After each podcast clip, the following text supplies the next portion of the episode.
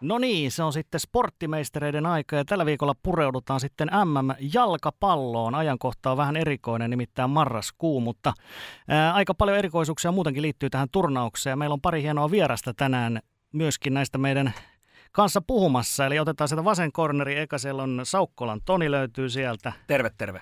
Terve Toni, tota, tuttu mies tietysti, varsinkin Seemoren puolelta, mutta sä oot nyt tavallaan lainamiehenä, oot Ylellä nyt tekemässä näitä kyseisiä kisoja ja oot tehnyt aiemminkin sinne jo kisoja. Kyllä, tämmöinen ratkaisu tällä kertaa. Että kiva, että ylipäätään pääsee tekemään turnausta, vaikka mm. siitäkin varmaan keskustellaan ja tulee aikamoisia mielipiteitä tässä seuraavan luultavan, luultavasti tunnin aikana. Ihan varmasti, ihan varmasti. Oikealla puolella on sitten Karlströmin Kimi ja sä vedet, vedet ihan Seemorelle tällä kertaa sitten kisoja. Kyllä, näin on. Ja arvokisa debyytti tulee sitten siinä samalla tehtyä, niin tota, sitä odotellessa. Onneksi olkoonkin. Ai, ai, ai, ai kiitos, kiitos. Oletko odottanut koko ikäsi, että pääsit selostamaan tätä turnausta? Mm, siis se nimenomaan Katar Nimenomaan tätä turnausta.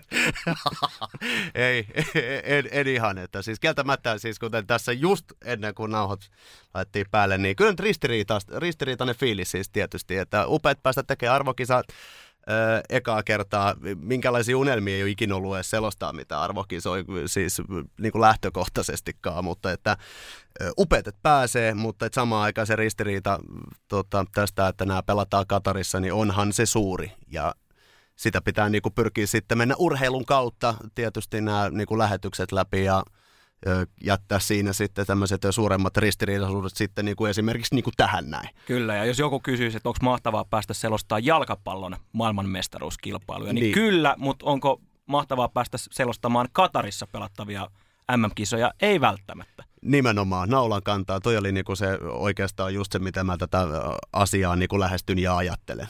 Mm. Teppo Laaksonen ja Lifu, Liflander on sitten täällä vielä, vielä tota, taustatukena, niin tota, tämä Quatarin turnaus, niin kuin tuli sanottu, niin se on tietysti iso juttu, että pelataan marraskuussa. Niin eihän nämä meidän, meidän lapsuuden nuoruuden MM-kisat, niin eihän niitä ihan marraskuussa pelattu. Niin se on tietysti yksi iso juttu, mutta ylipäätään sitten tämä, että Quatarissa pelataan, niin ei varmaan mistään MM-turnauksesta ole puhuttu etukäteen niin paljon kuin näistä kisoista juuri siitä syystä, että ne on nyt Qatariin myönnetty, mutta millaiset on yleiset fiilikset tästä? Aika ristiriitaiset. Tätä voisi lähteä avaa tosi pitkästi. Itse katoin tuossa viikonloppuna, tosiaan puhuin teillekin jo etukäteen, Netflixissä loistava, oliko viisiosainen sarja. Käydään läpi sitä, että millä jutuilla tämä turnaus on Katariin myönnetty ja millä tavalla näitä ylipäätään turnauksia on nyt viime vuosina myönnetty vaikka Venäjälle edelliset kisat, niin tosi ristiriitaiset. Että niin kuin, en, en, en oikein niin kuin osaa lähteä sen enempää sitä avaa tässä. Niin, kuin, että...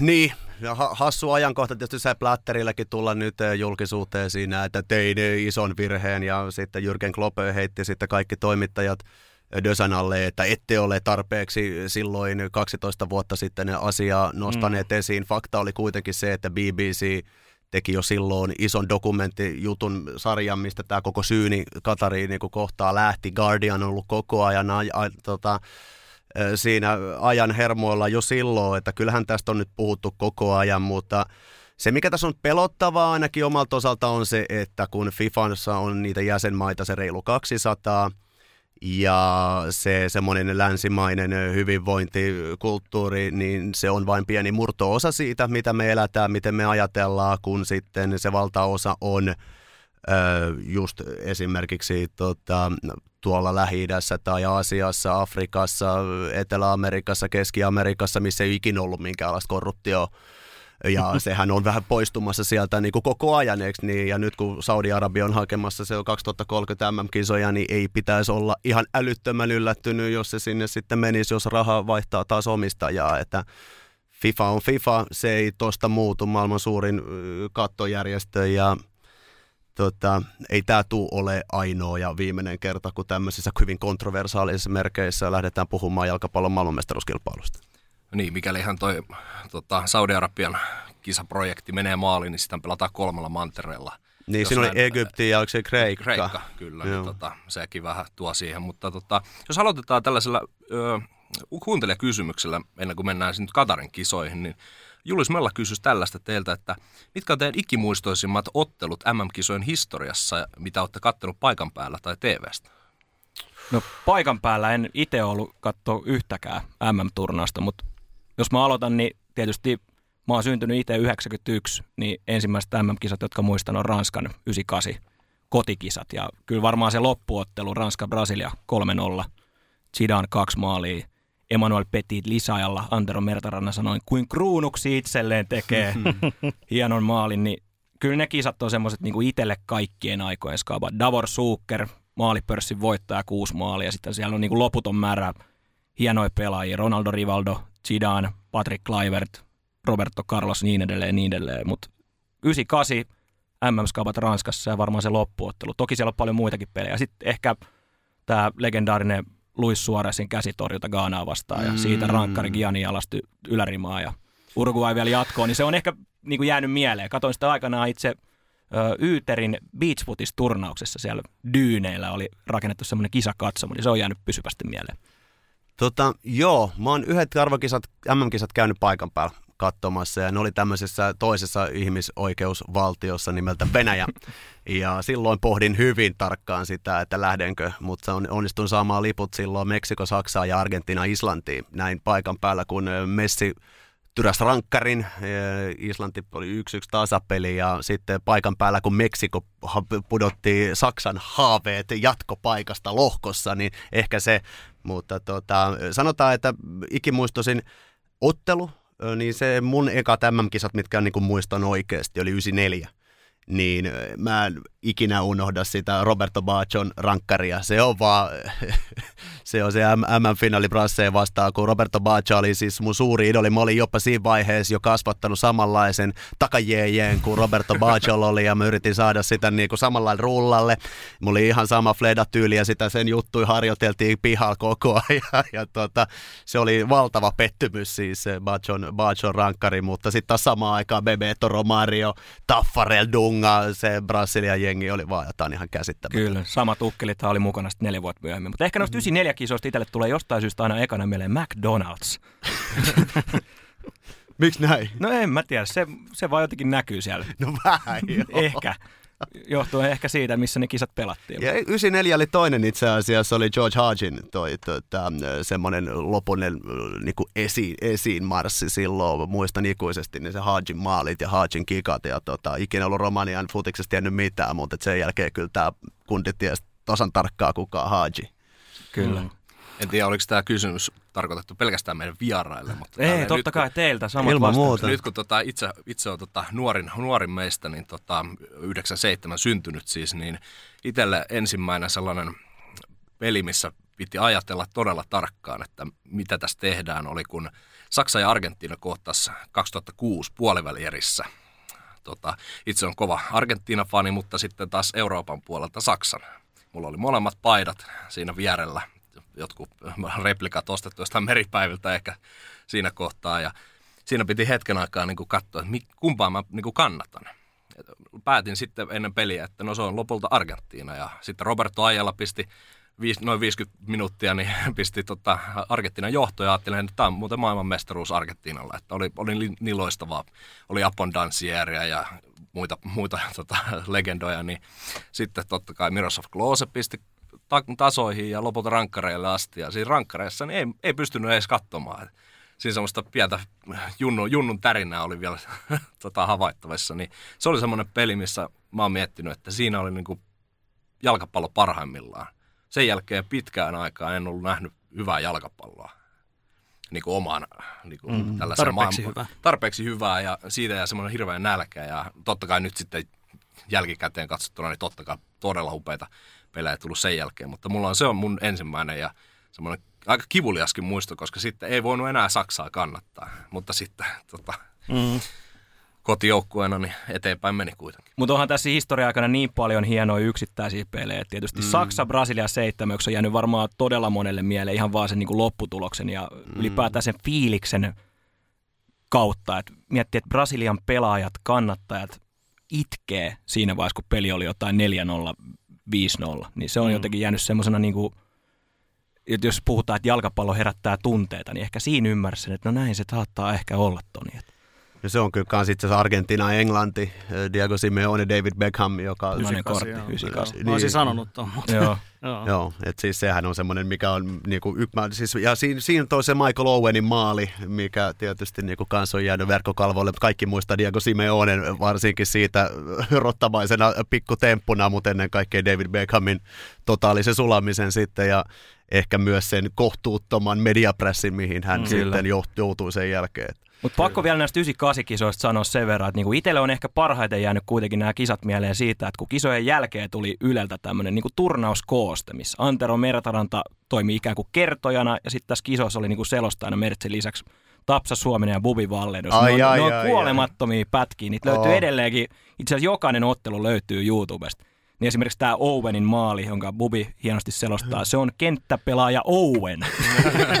Vaihtopelaaja Owen, joka pistää pallon maaliin. Kyllä. Ja Hoopi, Hoopi Hänninen vielä neljäs. Joo, No kyllä, siellä. joo. Itse asiassa mulla on jotenkin jäänyt Hoopi tästä, niin kuin, mä oon aina muistellut, että se on Hoopi, mutta sitten jostain syystä mä en ole näissä koosteissa kuullut Hoopin Joo. Pitäisi Hoopille soittaa ja kysyä, että olitko se siellä. Mä veikkaan, että hän oli kyllä. Mut ja joo. aika kultaa muistaa sitten nyt se 06 finaalikin Ranska-Italia, niin sekin oli itse asiassa hieno matsi ja näin poispäin. Mutta tota, jos tuohon Brasilia-Saksa-hommaan on, niin meillä tuli kuuntelijakysymys Jaakolta, että mitä muistikuvia tuosta Brasilian M-farsista 2014, että välierässä häviö ja pronssiottelussa, niin onko tämä kisahistorian suurimpia farsseja? Paljon se peli päättyy? Se- lopulta? 71 oli tämä Saksa. Joo. Brasilia. En mä tiedä, onko se kisahistorian suurimpia farsseja. Mm. Mm. Siitä voi olla niin kuin montaa mieltä, mutta on se, on se hyvin mielenpainuva ottelu. Ei, ei tuommoista niin romahdusta vastaavaa tuu ihan heti kuitenkaan mieleen. Eikö se Brasilia ollut isätä maa Kyllä, kyllä. silloin, niin mikä korosti sitä niin kuin totaalista... Odotukset Niin vs. todellisuus. Joo, Samba oli soinut kuukauden kadulla ja ihmiset oli iloisia. Mutta siinä myös nähtiin vähän sen isäntämaan luomat niinku paineet, Kyllä. mitä Katarin nyt toki, toki tä- tässä nyt ei ehkä ole, mutta että jos miettii, että Öö, muistan ikuisesti se, mitä ne odotukset oli se, että vain ja ainoastaan maailmanmestaruus on, Mm. on mikä kelpaa. Neymar oli niinku vapahtajan roolissa hyvä, ettei laitettu samat ja sinne Rio Jesus patsaan niinku viereen niinku yhtä korkeaksi ennen, ennen kisoja, niin siis se vaan niinku kuvasti sitä, Siitä itse asiassa oli silloin somessa pyöri semmoinen kuva, missä se oli siellä roolissa. Varmaan löytyy vieläkin No niin, googlettamalla. no just näin, Mutta se että- kuvastaa niitä odotuksia. Niin, nimenomaan. Että, niin sitten kun ne menee tuommoisiin kohtuuttomiin määriin, niin ihminen kestää kuitenkin vain X määrän niin kuin myös tuommoisia ulkopuolisia paineita, mitä, mitä tulee, ja joku sanoo, että ei lue papereita, niin se on ihan paskapuhetta, se on ihan selvää, että tuommoiset viestit tulee niin kuin joukkueen sisään, ja se sitten niin kuin näkyy siinä, mutta kyllähän siinä pelissä niin kuin kaikki meni myös, siis ihan joka veto, Kyllä. Joka hyökkäys meni maaliin, että siis se niin kuin, se oli, se oli totaalinen romahdus yksinkertaisesti. Se, muistin Marcelon varsinkin näki, kun se niin kuin napsahti se sen niin kuin selkäranka siinä niin kuin aivan totaalisesti. Ja, Saksa pelasi jalkapalloa. No Saksa pelasi jalkapalloa. Ja sitten monelle varmaan verkkokalvoille on jäänyt tämä sympaattinen äh, vaarinomainen herrasmies siellä katsomassa tämän feikkipokaalin kanssa, Joo. joka kellää ky- kyynellä. Et siis se näkyy mulla verkkokalvoilla tällä hetkellä. Et siis se on jotenkin, ja nythän siinä kävi ikävästi, että hän ehti menehtyä ennen kuin Kyllä. ehti nähdä se maailmanmestaruuden. Niin tota. Mutta Teppo, sulta puuttuu vielä. Äh, No joo, siis mä olisin sanonut se saman, saman 98 tota, Englanti-Argentiina. Kyllä se oli mun mielestä se. on- Sehän meni pilkuun sitten vielä. Ai saatana.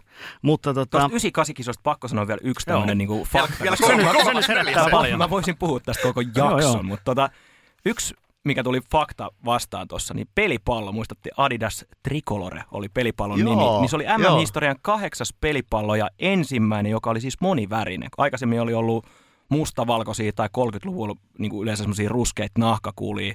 Englannin kotikisoissa 66 oli oranssi pelipallo. Niin tässä oli tosiaan kolme väriä. Et Siinä oli äh, niin kuin Ranskan lippujen mukaisesti valkoista, sinistä ja punasta.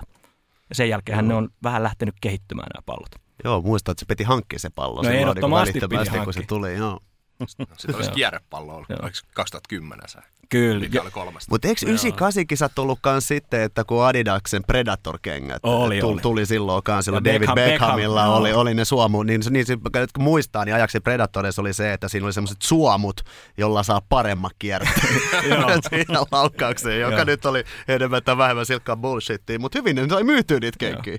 Joo, Duo Sportissa lehtimainoksessa luki varmaan, että varmoja maaleja. tai joku vastaava. Beckham Beckham. Kyllä. Joo. Keith Armstrong oli studiossa, se oli aina Beckham. Mutta tota, ennen kuin mennään näihin kisoihin ja näihin lohkoihin, niin vielä yksi, yksi kysymys liittyen tuohon Qatariin ylipäätään ja näihin ihmisoikeusasioihin, niin niin kuin Kimi sanoikin aiemmin, niin nämä kisat on myönnetty 12 vuotta sitten ja tavallaan nyt on niin kuin turha enää, enää siihen keskittyä. Eli nämä nyt pelataan alta pois ja toivotaan, että tulevaisuudessa korruptiokisoja on sitten vähemmän, mutta tähän turnaukseen liittyen, niin selostajan roolissa, oletteko te miten lähestynyt tätä? Onko selostajan rooli esimerkiksi tuossa pelien aikana, keskitytäänkö pelkästään peliin vai oletteko miettinyt sitä roolia, että nostatteko esille myöskin näitä epäkohtia vai jätättekö ne sitten vaikka studion haltuun? No, mä tosi itse asiassa viime viikolla kävin keskustelua Ylen tiimistä parin selostajan kanssa, niin vähän semmoisia ristiriitaisia tunteita, mutta mä oon tehnyt sen päätöksen oikeastaan jo siinä vaiheessa, kun mulle tuli tieto, että saan tai pääsen selostamaan näitä kisoja, niin kyllähän siinä pitää kuitenkin mun mielestä mennä se peli edellä, koska mä tiedän sen, että molemmat Seemore, Maikkari ja Yle, niin siellä tullaan ennen turnauksen alkuun kyllä käymään aika niin kuin suoraankin nämä asiat läpi. Ei siellä niin kuin yritetä peitellä, että mitä on tapahtumassa tai mitä on tapahtunut. Niin totta kai selostaja ei voi niin kuin mun mielestä ummistaa silminsä sille, mitä on tapahtunut. Ja varmasti niin kuin omalta osaltani voi sanoa sen, että en ihan hirveästi tule käymään siinä pelien aikana läpi, että miksi kisat on myönnetty, mitä Katarissa on tapahtunut. Siellä on tapahtunut niin paljon vääriä asioita, mutta jos nyt sanotaan... Ja niin kuin, tapahtuu, ja kisojen, tapahtuu kisojen aikana. aikana. Ja just on tulos siihen, että varmasti tuun sitten omissa selostuksissani ottamaan kiinni, että mitä on esimerkiksi pelipäivän aikana tullut uutisten myötä esiin, koska se on varma, mihin Kimi tuossa vähän viittasi, niin niitä asioita tulee niin kuin turnauksen aikana nousee todella paljon esiin. Pitää muistaa, että on lehdistötilaisuus niin kuin MD-1, eli päivää ennen ottelua, niin se on ensimmäinen kysymys jokaiselle päävalmentajalle, se on jokainen kysymys, ensimmäinen kysymys jokaiselle pelaajalle kysytään on tästä Kataritilanteesta. Halus FIFA tai halus Katar sitä tai ei. Se on sitten pelaajien omalla, niin omassa harkinnassa, että miten ne siihen vastaa. Itse olen ajatellut ihan samaa kautta, että mä menen urheilu edellä, mä menen peli edellä, mutta että kyllä mä sitten, jos joku pelaaja on esimerkiksi nyt sanonut jotain todella painavaa, niin kyllä mä sen pelaajan kommenttien kautta tämmöisiä asioita sitten tuon esiin, mutta en ajatellut nyt muistuttaa jokaisessa pelissä, nyt tässä pelataan tällä ja tällä stadionilla, tässä muuten kuoli nyt näin monta tuhatta tota, mm. ihmistä, kun tätä rakennettiin, että näettekö vieläkin tuon veren tuolla katsomon penkillä, jonka nepalilainen tota, moderni orja on sinne tota, valuttanut, niin tota, ei, koska siis kuitenkin siinä on myös se, että jalkapallo on ennen kaikkea viihdettä. Tämä on myös näinä aika vittumaisinakin aikoina, mitä tälläkin hetkellä eletään. Haasteita on aika monia ja on Suomessa vielä todella pimeä kaamos kaiken päällä. Ihmiset on telkkarin äärellä, niin ei ne ehkä myös halua sen pelin mm. aikana kuulla pelkkää skeidaa myös näistä asioista, vaan ne ehkä haluaa myös sitten jonkinlaista valoa siihen tota, synkky, synkkää, kun katsoo, katsoo ulos. Sitten katsomalla jalkapalloa, niin kyllä mä ajattelin mennä sen, sen vuoksi ihan niin kuin futis, futis edellä, mutta ei tätä voi sivuuttaa, tätä ei, ei missään tapauksessa voi, ja kyllä sitä tulee puhuttu, mutta se ei ole se pääasia. Selostaja legenda Pekka Tiilikainen sanoi aikana, että ilmassa on suuren urheilujuhlan tuntuu. Tämä Futix m homma on niin, että tämähän on aina niin kuin monta viikkoa kestävä semmoinen ihmisten juhla, mutta eihän tämä tunnu missään tapauksessa samalta kuin aikaisemmat Jal- jalkapallon maailmanmestaruuskilpailut. Jotain Ei. väärää on tapahtumassa, semmoinen fiilis tässä on. Niin, kyllä. Ja siis tämä niinku, sanotaan, että viimeiset kaksi vuotta kansainvälisessä futiksessa on muutenkin ollut koronan ja muidenkin takia haasteet on menty niinku niin älyttömällä tahdilla pelistä toiseen. Pelaajat on pelkkiä robotteja, noin muutenkin niille jo niinku, niiltä on vedetty oikeastaan kaikki vapaa-aika pois. Ja tota, ne vaan niin kuin tällä hetkellä suorittaa. Toki niiden palkka on myös semmoinen, että kyllä pitääkin suorittaa, ei se siitä ole, siitä ole kiinni, mutta että kyllä mä pelkään tässä myös sitä, että mikä se jalkapallolutaso tulee näissä kisoissa myös olemaan, koska öö, nämä on pelannut nämä pelaajat nyt joka kolmas päivä käytännössä. Ne pelaa kolme peliä viikkoa, kahta peliä viikkoa nyt monta kuukautta. Ilman precisionia myös niin kuin taustalla keskellä kautta. Ne on viikon vetänyt treeniä tuossa noin kimpasen, kun pelit alkaa. Niin mikä se jalkapallon taso tulee olemaan, kuinka paljon pelaajia loukkaantuu ja mitä, kaik, mitä tapahtuu kansainvälisille sarjoille sitten, kun nämä kisat on ohi. Tulee ulospuhalluksia pelaajilla, kun tämä on kesken kautta. Sulla on kaikki lataus, tiedät sä nyt, että mä haluan voittaa nämä MM-kisat.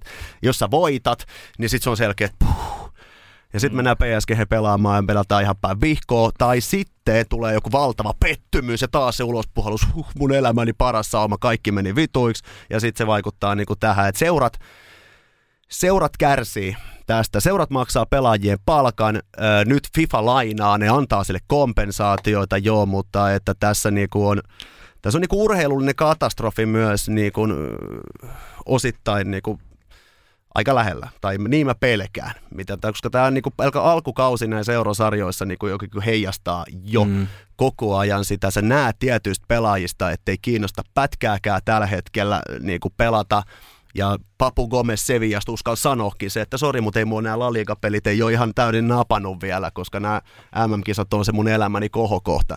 Sä sanot se tälleen julkisuuteen ja sitten sä katot Sevillan sarjataulukkoa tai sen sijoitusta, niin kyllä se niin näkee, että tämmöisiä niin vaikutuksia niin on myös. Tämä on, niin kuin, on niin moniulotteinen tämä koko, koko juttu. Sanoit, että me voidaan puhua tästä niin oikeasti kaksi tuntia. Helposti, helposti.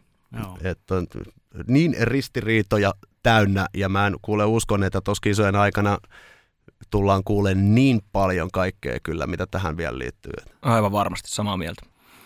No joo, sitten mennään itse kisoihin ja lohkoihin, niin formaatti on tismalleen sama kuin Mestarien liigassa kahdeksan lohkoa kaikissa neljä joukkuetta ja kaksi parasta menee kaikista jatkoon, eli 16 parasta on ekalla kierroksella mukana ja siitä eteenpäin puolivälierät välierät ja sitten finaali peli.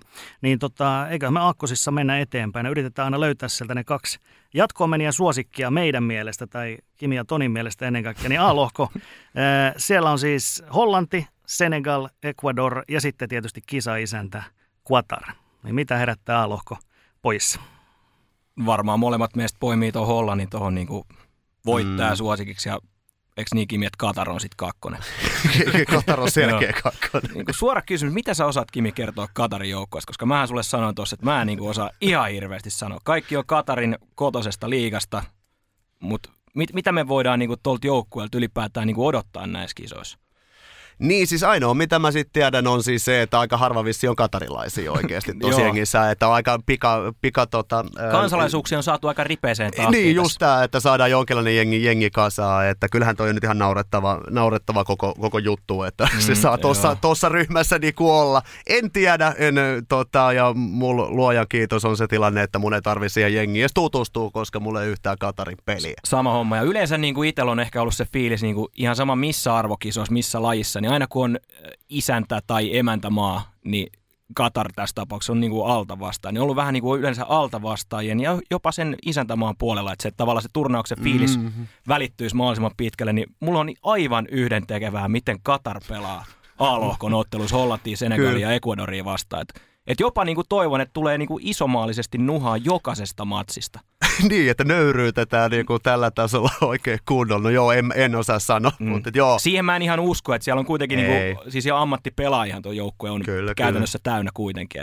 Mutta tosi vaikea sanoa heidän niin kuin, tekemisestä yhtään mitään. Toki me voidaan katsoa heidän niin kuin, pelattuja otteluita, mutta, mutta se, että niin kuin Hollantihan tuossa on voittaja suosikki. Ja jo Hollannista niin kuin mielenkiintoinen fakta on se, että he eivät olleet Venäjän kisoissa mukana viimeksi 2014 pronssiottelussa voitti Brasilian 3-0 ja välierätappio tuli silloin Argentinalle, oliko rangaistuspotkukilpailun jälkeen.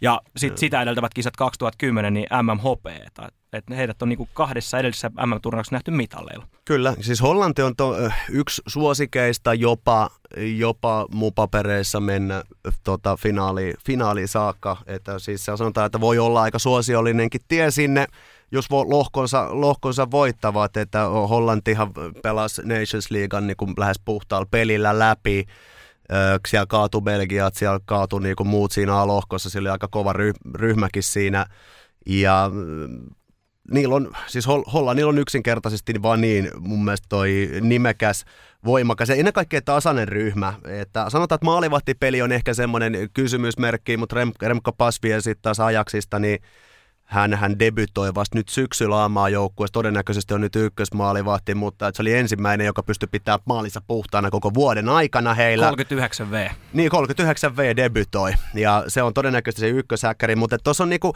sanotaan, että Mattis de Ligt, jengi muistaa Mattis de Lichtin kuulijatkin varmasti niinku vähintään sitten ajaksista. Juves ei hirveästi urotekoi tullut, mutta puhuttiin yhdestä kaikkien aikojen suurimmasta lahjakkuudesta, mitä tulee topparin tontille, niin hän ei välttämättä mahu avaukseen tähän Hollannin jengiin, mikä kuvaa, kuvastaa aika mm, paljon, että miten vahva se nippu on pelkästään puolustuspäässä. No ehdottomasti, että siellä on kuitenkin sitten niinku toppariosasto De Vrij, Van Dijk, De Ligt ja sitten aina vanha luotettava Daily Blind, joka pystyy pelaamaan jokaista pelipaikkaa periaatteessa niinku Kyllä, ja sitten tämä Jurien Timberi, tota, tämä 21-vuotias ajaksin tota, toppari, jota puhutaan, että on niinku se seuraava superlahjakkuus, mitä sieltä nyt Hollannin niinku, tuohon puolustuslinjaan tulee. Hyökkäys on ehkä kysymys, Memphis Depain ei tiedetä, hän on ollut se luottoratsu nyt siellä kärjessä monta vuotta, että onko hän nyt siinä kunnossa. Vähän repalainen syksy Barsassa. Vähän, vähän, vähän Lainausmerkeissä vähän. Joo, että, mutta että sitten siellä kuitenkin niinku, siellä on laatu niin monella eri rintamalla. Ja... Luke de Jong täytti tuossa aikaisemmin elokuussa 32. Futari parhaassa iässä. Onko nämä Luke de Jongin kisat? Hei, ainakin tulee 88 minuutilla, kun Hollanti on pulassa. Se tulee. Niin ja alkaa viuhu muuten vasemmalta oikein. Joo, joo. Ja sitten se puskee sen yhden maalin ja joko Hollannin voittoa tai taas ohi. Kyllä, että... mutta, joo. Itse asiassa en ole ihan hirveästi katsonut, miten Wout Weghorst on pelannut Besiktasissa, mutta hän on niinku siis ihan jos on täydessä iskussa, niin loistava maalintekijä tuohon Hollannin joukkueeseen. Et Hollannin keskikenttä nyt on niinku Frenkie de Jongin johdolla niin kuitenkin aika timantti. Ja yksi, keneltä niin odotan, en välttämättä odota paljon, mutta on tosi mielenkiintoista tähän nyt tuossa joukkueessa, niin 19-vuotias jo useamman vuoden niin kuin superlupaukseksi hehkutettu Xavi Simons, nyt siirtynyt PSV Eindhoveniin, niin tosi mielenkiintoinen pelaaja, jos pääsee ylipäätään kentälle tässä turnauksessa. Oh, ja Kenneth Taylor, tämä 20 ajaksin pelaaja, joka kanssa on semmoinen, niin kuin, mitä me kannattaa, jos nämä pääsee tämmöiset nuorukaiset myös niin kuin kentälle, niin kannattaa oikeasti katsoa, koska näissä on aika hemmetin paljon talenttia. Just se, ja se nyt ei yllätä tietysti, että Hollannin joukkueessa niin on tosi paljon ajaks kasvattajia. Onko Tästä... niin puolet avauksista on no, ajaksin no, pelaajia? No, tälleen niin kuin ilman faktaa niin väittäisin, että kyllä, mutta siis tosi monella on niin kuin yhteistaustaa jo niin kuin junnumaa joukkueesta. Mainitsit äsken tuon toppari Jurien Timberin, hän on syntynyt 01, Kenneth Taylor 02. Ja ne on niin kuin samaan aikaan pelannut ajaksin junnujoukkueet läpi akatemiat mm. ja junnu maajoukkueet, tuntee kyllä loistavasti toisensa. Ja tämä on just hyvä pointti, mitä tullaan tähän Hollantiin, koska suurin osa on käynyt ajaksin akatemian. Ainakin jossain vaiheessa ne välttämättä on niinku ajaksin omia kasvatteja, mutta ne on tullut ajaksin akatemiaan ja nämä niinku monet tuntee. Niinku, ja Hollannin, tiedetään Hollannin maajoukkue on aika niinku ajaksin perustanut myös sitä omaa pelityyliä, niin kyllähän se semmoinen tietty DNA, mikä tulee, niin tulee myös sitä kautta ja on myös heidän ehdottomasti vahvuus. Mutta Senegal oli mun yksi semmoinen tietty musta hevonen edetä niin kuin oikeasti pitkälle.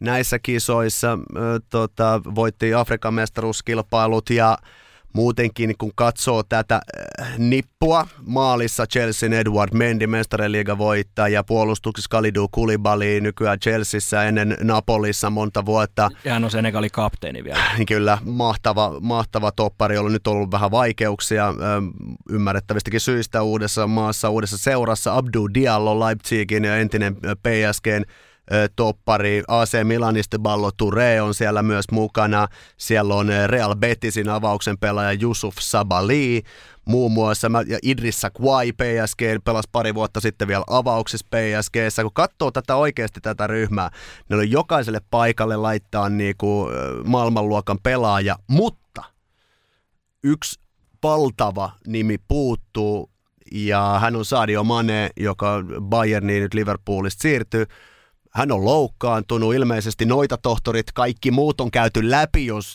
tiettyjä uutisointeja nyt niin kuin voi uskoa, mutta että jos hän ei ole tuolla kentällä, kyllä. hän on se sielu hyökkäyspelissä, niin kyllä Senegalin mahdollisuudet putoo valtavasti. Ehdottomasti, ja se, mitä tuossa vähän ehkä käytiin läpi, niin onko joukkueessa vaan sen takia mukana, että tavallaan no kenet muut sä otat siihen, kun on 26 pelaajaa. Hän on aika monen futiksen lähettiläs myös niin kuin mm. Afrikan maille. Et vaikka ei pystyisi pelaamaan, niin varmaan itsekin päävalmentajana ottaisin hänet kyllä joukkueeseen. Mutta toi on se, että jos hän ei pysty pelaamaan, niin tosi vaikeaksi menee. Mutta sitten nostaisin tuolta tuommoisen Salernitaanan hyökkää, Bulaye Dia. Jotenkin niinku, hän on Mm, mut eikö se ole Viareali entinen? Ky- joo, ihastuttanut mut tässä niinku parin viime vuoden, tai viime kauden aikana, kun on päässyt eurosarjoa pelaamaan, niin povaan hänelle hyvälle ystävälle, Bulaye Dialle hyviä MM-kisoja.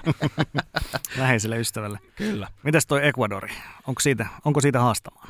No, Ecuadorin tilannehan on se, että tällä hetkellä kun me tätä jaksoa nauhoitetaan, niin taitaa olla ainut joukkue Meksikon kanssa, joka ei vielä niin kuin lopullista joukkuettaan ole ilmoittanut, mutta Ecuadorin joukkue on niin kuin, jos sieltä aikaisempi vuosin on saattanut jotain tämmöisiä todella, todella nimekkäitä pelaajia nousta esiin, niin tuolla on itselle ehkä noista Ecuadorin junnumaa joukkueista tuttui pelaajia muutama, mutta tota, vaikea sanoa, niin kuin, että, että Hollannille ei pysty laittaa kampoihin, että ehkä sitten niinku Senegalin kanssa uskon, että Ecuador ja Senegal tulee ratkaisemaan sen lohkon kakkospaikan. Tälleen niinku tylsänä arviona vedettynä tähän. Mm. Joo, kieltämättä aika vähän on, on kyllä nyt tietoa Ecuadorin jengistä, varsinkaan kun nyt kun sitä, miten sitä on niin julkaistu, mutta että mitä mä kattelin niitä nimilistaa, miten ne on aikaisemmin, tai millaisia pelaajia siellä on, niin tota, aika jenkkipainotteisia, tai sitten Etelä-Amerikassa pelaa, ja silloin kosketuspinta heidän peliinsä, kun niitä ei näe, niin on aika vähäiset lähtee arvioimaan, että mistä Ecuador pelaa, mutta hyvät karsinnat, ne pelasi nuorella jengillä ja tota, jännä nähdä, että miten he esiintyy. Sen takia on mielestäni kiva, että näissä kisoissa on tämmöisiä Ecuadoreja, just jos te ihan hirveästi tietää, jotka voi niinku oikeasti yllättää ja ihastuttaa. Sitten samalla, jos ne menestyy, mutta että jos mä ihan puhtaasti katson Senegalia, Hollantiin, niin mä en kyllä näe, että Ecuadorilla on saumaa jatkoa, vaikka he saattaisi jonkin hyvän tuloksen ehkä kärkikaksikkoa, tai oletettua kärkikaksikkoa vastaan saadakin. Joo, ja sitten tuosta ehkä hyökkäyksestä vielä nostaisin niin tietysti Eder Valencia. Odotan, odotan ja oletan, että hän on joukkueessa mukana. Varmasti pystyy aiheuttaa vaikeuksia. Sitten oletan, että kärkipelaajana starttaa niin kuin Moises Caicedo, joka pelaa tällä hetkellä Brightonista. Alkukaudesta 14 peliä, yksi maali valioliigassa. Onko vastaus siihen, että meneekö Ecuador lopulla jatkoon? Ei välttämättä, mutta siinä on ehkä kaksi semmoista, sit, mihin Ecuadorin kohdalla heidän hyökkäyspelaaminen jollain tasolla kulminoituu. Siinä varmasti A-lohko, niin jos hypätään tuohon b sieltähän löytyy Englantia, Walesia, Yhdysvallat ja sitten Iran neljäntenä. Kyllä, no Englantihan todennäköisesti voittaa lohko, niinhän kaikki olettaa. Niin kaikki olettaa. Toi on ihan oikeasti toi on hyvä, hyvä pointti. Mä en itse näe Englantia öö, niin vahvana kuin öö, koko muu maailma ehkä, ehkä näkee. Mä näen enemmän, enem, enemmänkin ongelmakohtia Gareth Southgatein Henkilön johtamisessa ja valinnoissa. Nimenomaan, ja et, niinku, se, että hän ei saa pelaajista parhaasta, parasta mahdollista irti maajoukkueessa johtuen aika pitkälti siitä hänen pelityylistään, joka mun silmiin on vain tappavan tylsää, se on tehotonta, ja se on ihan liikaa yksittäisten pelaajien, kuten Harry Kanein varassa esimerkiksi. Että on kyllä se aika, ole, niin kuin, että Trent Alexander-Arnold toki on saanut aika paljon muutakin kuraa tässä nyt niin kuin mutta että onhan se nyt ihan oikeasti hassua, ettei Southgate niin kuin näe hänelle, hän nähnyt aikaisemmin oikeastaan minkäänlaista käyttöä. Ei edes sinne hyökkäyssuuntaan, mihin hän on niin kuin aivan loistava. Yksi Englannin, niin kuin jopa Englannin maajoukkueen paras syöttelijä, niin hän ei mahu kentälle. Voidaan puhua hänen puolustuksellisista pelistä puutteistaan, mutta ennen se kaikkea se johtuu Liverpoolin pelitavasta, miksi Alexander Arnold puolustaa koko ajan niin huonosti, että se on se hyökkäävä rooli. Mä en näe Englannille menestystä. Mä näen, että kyllä se tästä jatkoon menee, mutta Englannille menestys näistä kisoissa mä en näe tälläkään kertaa. Että mun mielestä ne EM-kisossakin pääsi finaaliin sen takia, että muut sähläs sen rungon niin, että ne pääs kiitotietä ilman minkäänlaisia haasteita välieriin saakka, milloin äärimmäisen kyseenalaisen rankkarilla, minkä takia UEFA muutti tuomarointisysteemiä, viittaa Raheem Sterlingin kaatumiseen, että miten se rankkari tuli, niin olisi ikinä pitänyt mun mielestä päästä siellä finaaliin saakka. Ikä, pahoittelen kaikki Englannin kannattajat, mutta et tuu pärjää. Kyllä, ja sitten kun katsoo tuota jatkoon meno kaaviota, pudotuspelikaaviota, jos todennäköisesti Hollanti voittaa lohkon A, niin Englanti saa B-lohkon voittajana neljännesvälierissä vastaa A-lohkon kakkosen, joka todennäköisesti on Senegal tai Ecuador. Mm. Siitä uskon, että menee jatkoon, mutta sitten puolivälierissä vastaan voi tulla jo Ranska. Tai Argentiina. Niin, mikäli kaikki menee niin kuin oletetusti, että nämä ennakkosuosikit muissa lohkoissa pitää pintansa, niin kyllä se on sitten puolivälierissä aika kova testi ja se on tietysti aina joka lajissa yksittäinen ottelu. Mutta sitten kun viitataan tuohon ehkä niin kuin Englannin nykyvireeseen, puhuttiin noista Southgatein valinnoista. Englannissa tietysti joka arvokisoissa se turnauksen lopullinen joukkue herättää keskustelua, koska se, on, mm. se ei ole ikinä niin kuin kenenkään mielestä oikea joukkue, mikä sinne lähtee. Mutta sitten jos katsoo ihan pelkästään Englannin virettä tässä niin kuin, äh, kesän ja alkusyksyn aikana Nations Leagueassa, kuusi peliä, ei yhtään voittoa.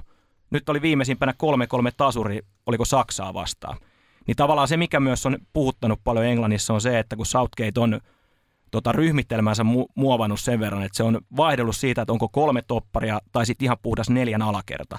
Harry Maguire, mä toivon, että hän on saanut niin kuin henkisen auttajan itselleen tässä jo aikoja sitten, koska sitä on lyöty niin paljon vasemmalta ja oikealta, ollut kuitenkin mun mielestä hyvä näissä viimeisissä kahdessa arvoturnauksissa, viimeksi EM-kisoissa reilu vuosi sitten. Et jos siinä on kolme topparia, niin oletan, että Southgate luottaa Maguire, Stones, Dyer kolmikkoon. Ja jos se sitten taas on neljän alakerta, niin sitten se on Maguire, Stones.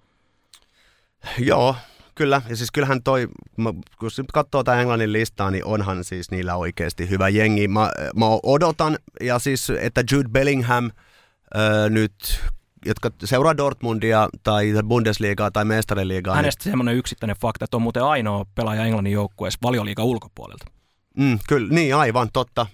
Ja tota, siis Jude Bellingham on aivan loistava pelaaja, mutta että mä satuin selostaa ainakin kaksi Nations League-pelejä Englannilta nyt, mitkä meni niinku täysin penkin alle, niin siis Southgate ei osaa laittaa Jude Bellinghamia sille pelipaikalle, missä hän voi loistaa.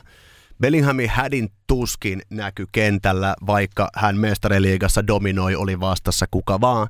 Oli Manchester, Manchester City vastassa, siitä huolimatta Jude Bellingham pelaa loistavasti, niin on se kumma että jos ei niin kuin Englannin maajoukkueesta ton tason talentille löydetä roolia.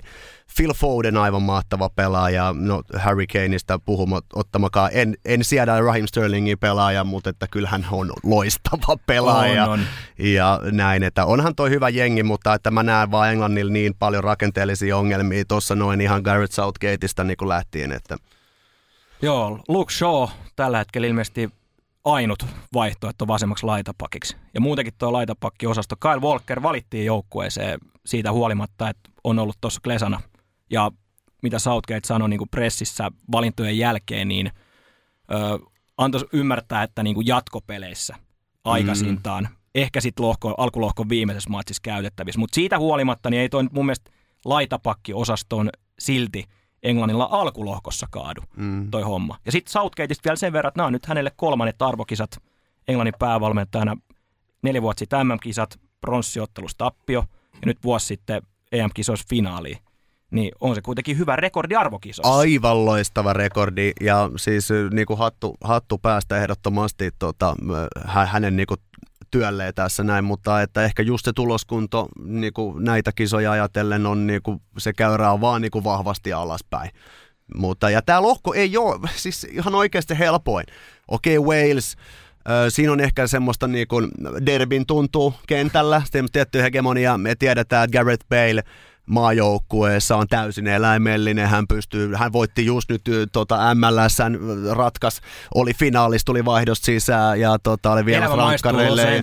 Ei kun just näin, että siis Gareth Bale voi hyvin ja näyttää, näyttää hyvältä silloin kun hän haluaa niin emme ikin tiedetä, että me tiedetään, että Wales on pärjännyt ihan hyvin nyt niin kuin arvokisoissa kanssa Kyllä. tässä taanoin, että emme, ei, ei Walesia voida kokonaan sen vuoksi laskea pois, mutta että mä oon näitä kisoja ajatellut ja odottanut vähän sen takia, että mitä Yhdysvallat tulee tarjoamaan, koska Tuolla on tosi paljon nuoria potentiaalisia, mitä on nyt seurannut Euroopassa. Yksi mun suosikkijoukkueesta tässä turnauksessa. Just tämä, että siis me ei, tämä voi olla semmoinen aikamoinen yllättäjä myös, että moni tietää Chelsean Christian Pulisikin, mä en pidä häntä tämän joukkueen niin kuin parhaimpan pelaajana välttämättä että vaikka hän se ehkä se ykkös, ykkösnimi siellä on, mutta että tuolla on, niin kuin, on Weston McKennie Juvesta, Junus Musahi, Valensias, nämä niin kuin nuoria kundi Gio Reina Dortmundissa.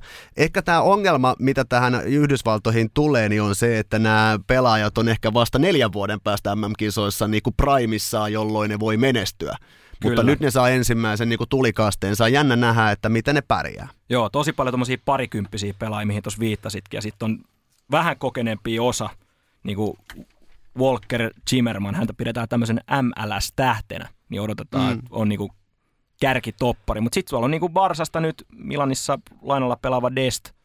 Ei ihan Kataloniassa lähtenyt homma kiittää, mutta Milanissakin vähän sama juttu, että niinku raportit kertoo, että on niinku loistanut treenikentällä, mutta ei ilmeisesti ei kuitenkaan ei, koska ei ole ihan, ihan päässyt sitten kuitenkaan avaukseen tässä al- alkusyksyn peleissä niin kuin Serie Aassa. Ja se, mitä mä oon nähnyt, niin hän on ennen kaikkea ollut puolustussuuntaa AC Milanilla niin kuin ongelma verrattuna Davide Galabria. Eli hyvin samoin ehkä ongelmia, mitä oli Barcelonassa. Hyökkäyssuuntaa erinomainen, sen takia Kyllä. hänet sinne hankittiinkin. Mutta... Nimenomaan näin. Mutta kiva, kiva nähdä hänet nyt näissä kisoissa, koska oletettavasti tulee olemaan ykkösvaihtoehto omalle pelipaikalle oikeaksi laitapakiksi. Mutta mä, Brendan Aronsoni, 2000 syntynyt tuota, Tosi keskikenttäpelaaja, oli siis Salzburgissa aivan loistava Kyllä. viime kaudella – loisti siellä. Leedsiin. Ja nyt meni Leedsiin ja on sielläkin niinku saanut ihan hyvin teho irti. Mä pidän häntä niinku tämän joukkueen mielenkiintoisimpin pelaajana. Ja toinen on sitten tämä 2002 syntynyt Junus Musa, joka ihan puskista tuli Valencia, Kyllä. otti paikkansa ja on siellä nyt avauskokoonpanossa Gennaro Gattuson alaisuudessa koko ajan. Että ja en mä tiedä, kyllähän tuolla Iranissakin niinku ihan on pelaajia, jotka pelaa mestarien liigaa.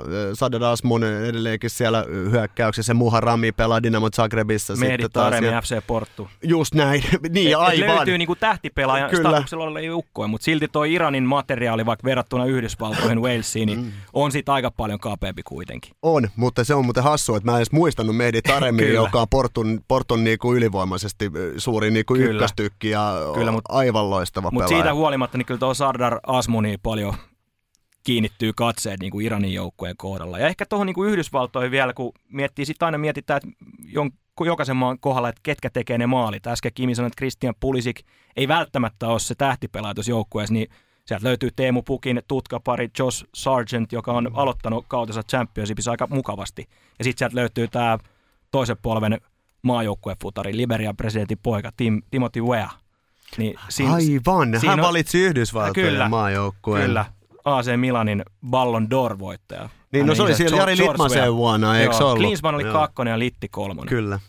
mut, mut, joo, siinä on niinku siis Timothy Wea, Josh Sargent, kaksi semmoista hyvää pelaajaa ja hyökkäyksiä. Ja tietysti toi Gio Reina, josta puhuit, hänkin toisen polven futari, niin mielenkiintoisia. Mutta Iranin joukkue, varmaan noi pelaajat on ne, ketkä tulee kantamaan – ja sitten täytyy niinku keskikentän puolustuksen hoitaa vaan se, että omissa ei kolise. Ja mm. toivotaan, että Sardarit ja kumppanit tekee sitten ne maalit, mutta Yhdysvallat, Englanti, kirkkaasti kaksi suurinta suosikkia menee mun paperista tästä lohkosta jatkoon. Wales hyvänä haastajana kolmantena ja Iran sympaattisena nelosena.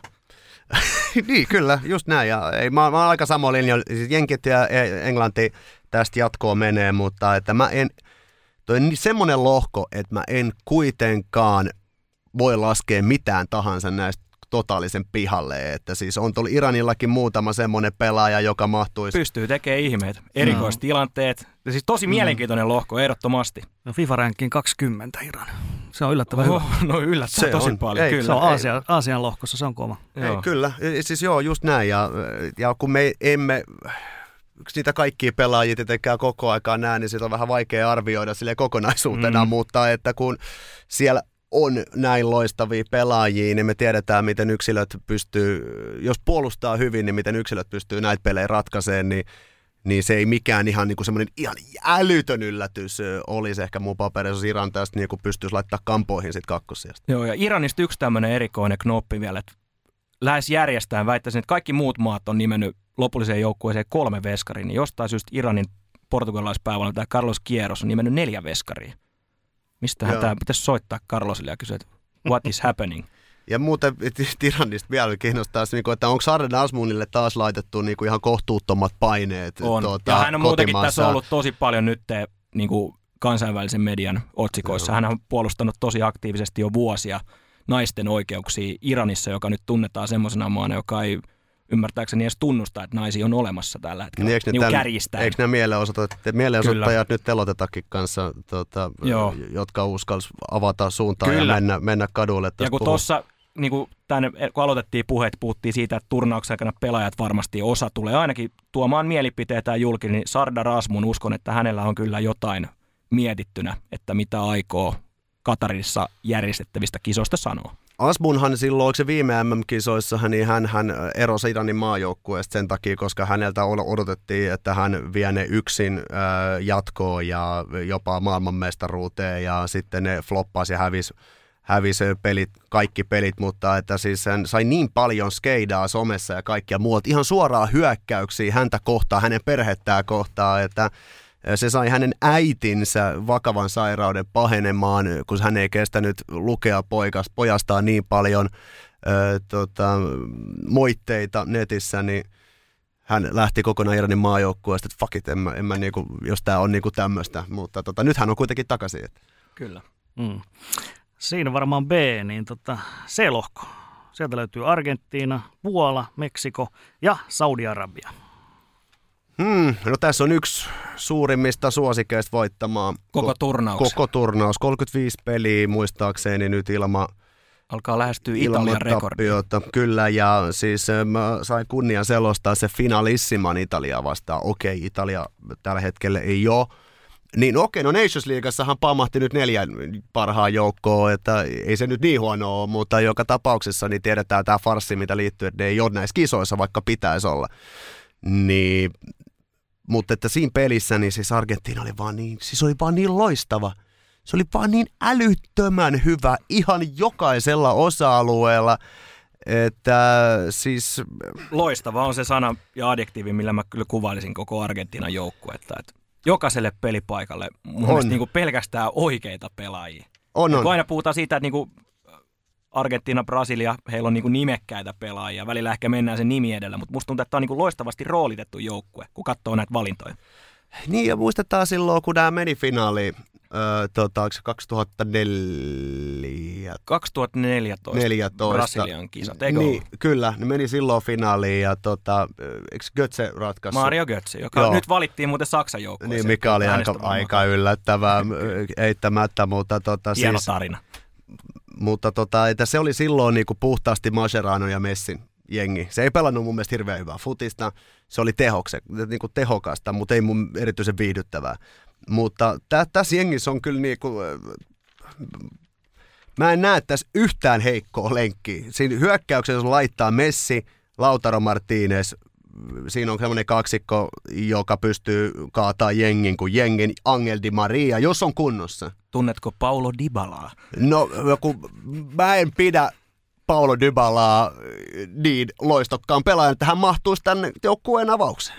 Ei, ei, ei, en mä näe sille paikkaa tosi jengissä avauksessa. Mä näen paljon parempia pelaajia, ketkä voi laittaa hänen paikalle. Toi on aika paljon sanottu, koska hän on AS Roomassa seurajoukkueessa kuitenkin sit niinku ihan huipputaso ukko, mutta toi ehkä kertoo sit siitä Argentiinan hyökkäyksen leveydestä. On, ja sitten mä viittaan myös siihen, mitä mä näen Juventuksesta tässä viimeisten vuosien, vuosien aikana, eikä se siellä pystynyt kantaa sitä Juventusta kuitenkaan niin kuin sen enempää mihinkään.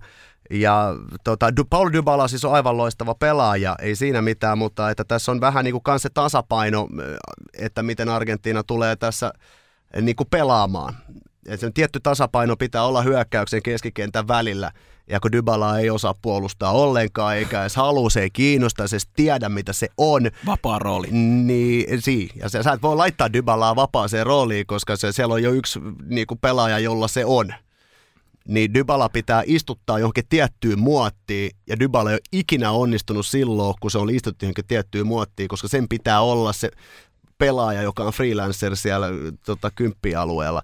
Mutta siis pelkästään se, että mä niin tässä puhun Dybalasta pahaa, niin kertoo vaan just nimenomaan siitä, että miten vahva nippu Argentiinalla on. Joo, ja siis tuo puolustus miettii toppareet. Ota Mendi, sitten Manussa niin kuin avauspaikan napannut. Harry Maguirein penkille pudonnut. Lisandro Martinez, mm-hmm. erinomaiset sitten Christian Romero. Äh, joo, Juan, Foyt Via Realist. Mun mielestä niin kuin, hän pystyy tarvittaessa pelaamaan myös toppariin, mutta on laitapakki tässä Argentiinan joukkueessa. Siinä on niin kuin, loistava puolustus. Tagli, Taglia Fiikko Lionista. Ja Herman Petseja aivan loistavat kaksi kautta nyt Real Betisissa. Kyllä. Ja vaikka Sevilla on ollut aika todella tukkosta tämä syksy, niin Marcos Acuña on kyllä pelimies tässä Hän on pelimies ehdottomasti. Ja sitten jos mennään keskikenttään, niin tietysti Rodrigo de Paul, hänet on tosi mielenkiintoista nähdä nyt 28-vuotiaana. Yleensä puhutaan tai enemmän asioista tietävät puhuu, että tossa ollaan niin kuin parhaassa peliässä. Niin ehkä Atletikollakin on, on, on niin kuin ollut omat haasteensa, mutta kyllä Rodrigo de Paul on se mun mielestä, johon sitten niinku katseet kiinnittyy tässä Argentiinan keskikentässä. Ja se keskikenttä on mun mielestä aikaisemmissa MM-turnauksissa ollut tietyllä tavalla Argentiinan ongelma. Et siellä ei ole ollut semmoisia Juan Sebastian Veronin tasoisia pallomyyriä, pallorospuja, jotka jauhaa, jauhaa, jauhaa ja dominoista keskikenttää, vaan ehkä aikaisemmissa kisoissa Argentiina on mun mielestä ne pelit kuitenkin hävinnyt loistavasta hyökkäyskalustosta huolimatta sillä, että toi keskikenttä on antanut muihin kärkimaihin verrattuna liian paljon tasotusta. Ja nyt mä jotenkin näen, että toi on niin kuin paljon enemmän balanssissa, mitä se on aikaisemmissa arvokisoissa ollut. Joo, ja sitten tuossa Argentiinan keskikentällä on se tärkein pelaaja mun papereissa tuossa keskikentällä on Guido Rodriguez, Real Betisin keskikenttäpelaaja, yksi parhaimpia koko La Ligassa omalla pelipaikalla Hänestä ennen kaikkea. aika vähän. Turvaamassa toppareita, mutta että jotka La on seurannut yhtään tota, tai Real Betisin pelejä, niin tietää, että hän on niinku se, sen Real Betisin joukkueen yksittäisesti tärkein pelaaja Nabil Fekiri ja näiden takana, koska hän antaa sen turvan Lionel Messille tehdä Lionel Messi-juttuja. Et hän, hän on se pelaaja, joka pitää sen tasapainon siinä keskikentällä ja turvaa sitten, sitten toppareita. Että, mutta sitten pitää muistaa, että Leandro, Leandro Paredes on myös ihan, ihan HK-pelaaja. No joo, Juves nyt lainalla ei ihan ole ykkösvaihtoehto ollut siellä niin kuin avaukseen, mutta niin kuin tässä joukkueessa niin ihan kärki. Joku kärkinimi. Argentiina on viime ajat pelannut. Okei, hän tuli siis, täytyy sanoa, että hän tuli elokuun lopussa, että ei tässä ole koko kautta pelannut. Argentiinahan on pelannut tässä viime aikoina 4-4-2, ja sehän siinä on, minkä takia se Dybala ei tähän mahu, koska Messi, ei, Messi Dybala ei avaa. Sen takia se on Lautaro ja Messi, jotka siellä piikissä on, ja laidalla, laidolla on sitten omat pelaajansa, ja Dybala ei laitaa oikein voi tunkea, niin siinä on myös se peli, että hän on sitten aika hyvä vaihtomies, mutta, mutta joo, lyhykäisyydessä Argentiina suursuosikki voittaa koko roskan. Tästä ja kakkosena menee Lewandowskin Puola. Joo, sama Suurimmalla mieltä. todennäköisyydellä. Chesney Veskarina. Puolustus on riittävän hyvä, siellä on Kamil Klikki ja kumppani. Öö, hyökkäyskalusto, siellä on Lewandowskin ohella sitten niinku Arkadius Milis ja, Milik ja Kristoff, mitä hän sanottiin, oliko Piontek?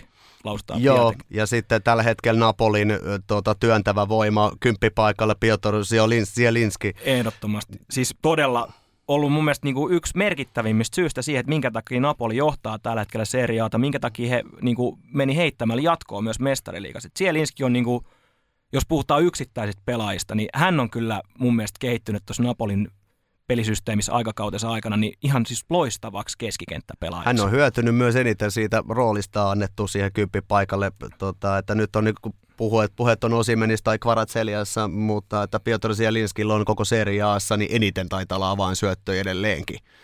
Eli niin suoraan maalipaikkaa johtaneita palloja, ja hän on se, joka lähtökohtaisesti myös Lewandowski näissä kisoissa tulee ruokkimaan. Että jos se duo onnistuu, niin tuho voi olla kova. Joo, ja sitten No, Nikola Zalewski AS Roomasta nyt 19-vuotiaana MM-debyytissään tulee oletettavasti ole se ykkösvaihtoehto omalle pelipaikalle. Mä en oikein osaa sanoa, että millä pelisysteemillä puolella lähtee, että onko se sitten mm. niinku neljä alakertaa tai muuta, mutta Zalewski kannattaa seurata, jos hän vihreille pääsee. Mm. Eli Meksiko ja Saudi-Arabian ette, ette usko? Saudi-Arabian joukkue, siitä tuli tuossa vähän samat vivat kuin tuosta Katarin joukkueesta niin kuin sillä verukkeella, että en ihan hirveästi kyllä tunne tosi paljon tuntemattomia nimiä. Me- äh, Meksikon joukkue, äh, he ei vielä ole julkaissut sama juttu kuin oliko, mikä tämä toinen maa, mitä käytiin äsken läpi, Ecuador vai Senegal. Mutta Meksiko yleisesti, niin onhan sielläkin niinku laatupelaajia sitten ihan niinku mun mielestä, ei nyt välttämättä jokaiselle pelipaikalle, mutta varsinkin hyökkäykseen. Hirving Lozano on varmaan nyt edelleen niinku yksi nimekkäimmistä pelaajista tuossa Meksikon joukkueessa, mutta taitoahan sieltä löytyy ihan niin kuin todella paljon. Ja kyllä mä haluan nostaa Andres Guardado, jolle on viidennet MM-kisat uransa aikana. Se on kyllä se jonkinlainen virstanpylväs, Joo, jota taitaa... aika harva pelaaja on ikinä, ikinä saanut, mutta että Guardado – mun ikäinen, syntynyt 86, mutta että hän on niinku ollut Meksikon, sen on Meksikon jo nyt ollut pitkää kaikkien aikojen eniten pelannut pelaaja ja siis miettikää nyt viidennetään MM-kisaa mm. Turassa aikaan. Se kertoo, että aika monta vuotta oltu no. huipulla he. Joo, tässä on nopeasti googlettamalla Lothar Matteus, Rafael Marquez, Antonio Carvajal viisi kertaa ollut. Ja ihan, siis toi viisi kertaa MM-kisoissa, niin se on aika pirun kova saavutus. Siinä on varmaan C aika hyvin, niin tota, D on seuraavana. Siellä löytyy Ranska, Tanska, Australia, Tunisia.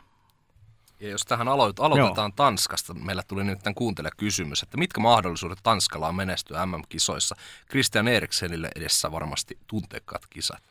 Tanskalla on aivan loistavat mahdollisuudet, mahdollisuudet mennä jopa päätyyn saakka. En mä, mä, mulle, jos puhutaan mustista hevosista, niin mä, mä, ei, mä, mä en edes pidä Tanskaa mustan ei, siis hevosena. Siis mun mielestä se on valtava pettymys, jos he ei niin mene vähintään lohko kakkosena jatkoon väitän, että haastaa Ranskankin jopa niin tuon D-lohkon voitosta. Mutta... Nehän voitti ne Nations Leagueassa. Kyllä. Ja oli, voitti sen niin kuin sama lohko, oli niissä kahdessa pelissä, mitä ne kohtasi, niin parempi joukkue kentällä.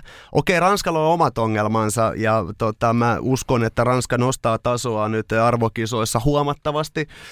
Öö, vaikka sieltä puuttuu Paul Pogbat ja sieltä puuttuu Golo Kanteet, mutta siitä huolimatta. Mutta siis tämä Tanskan jengihän on siis se on aivan jäätävän hyvä. Siis siinä, siinä mä en löydä mitään heikkouksia siitä ryhmästä. Että siis on huippujuttu, että meillä on niinku Pohjoismaa – jolla on niinku ton tason pelaajia, ton tason runko, että vaihdosta voi tulla kans niinku ihan älyttömiä ukkoja tuohon Christian Eriksenin tunteikkaat kisat, mutta et mieti minkälaisen paluun hän on tehnyt mm. huipulle ja missä vireestä hän tällä hetkellä on.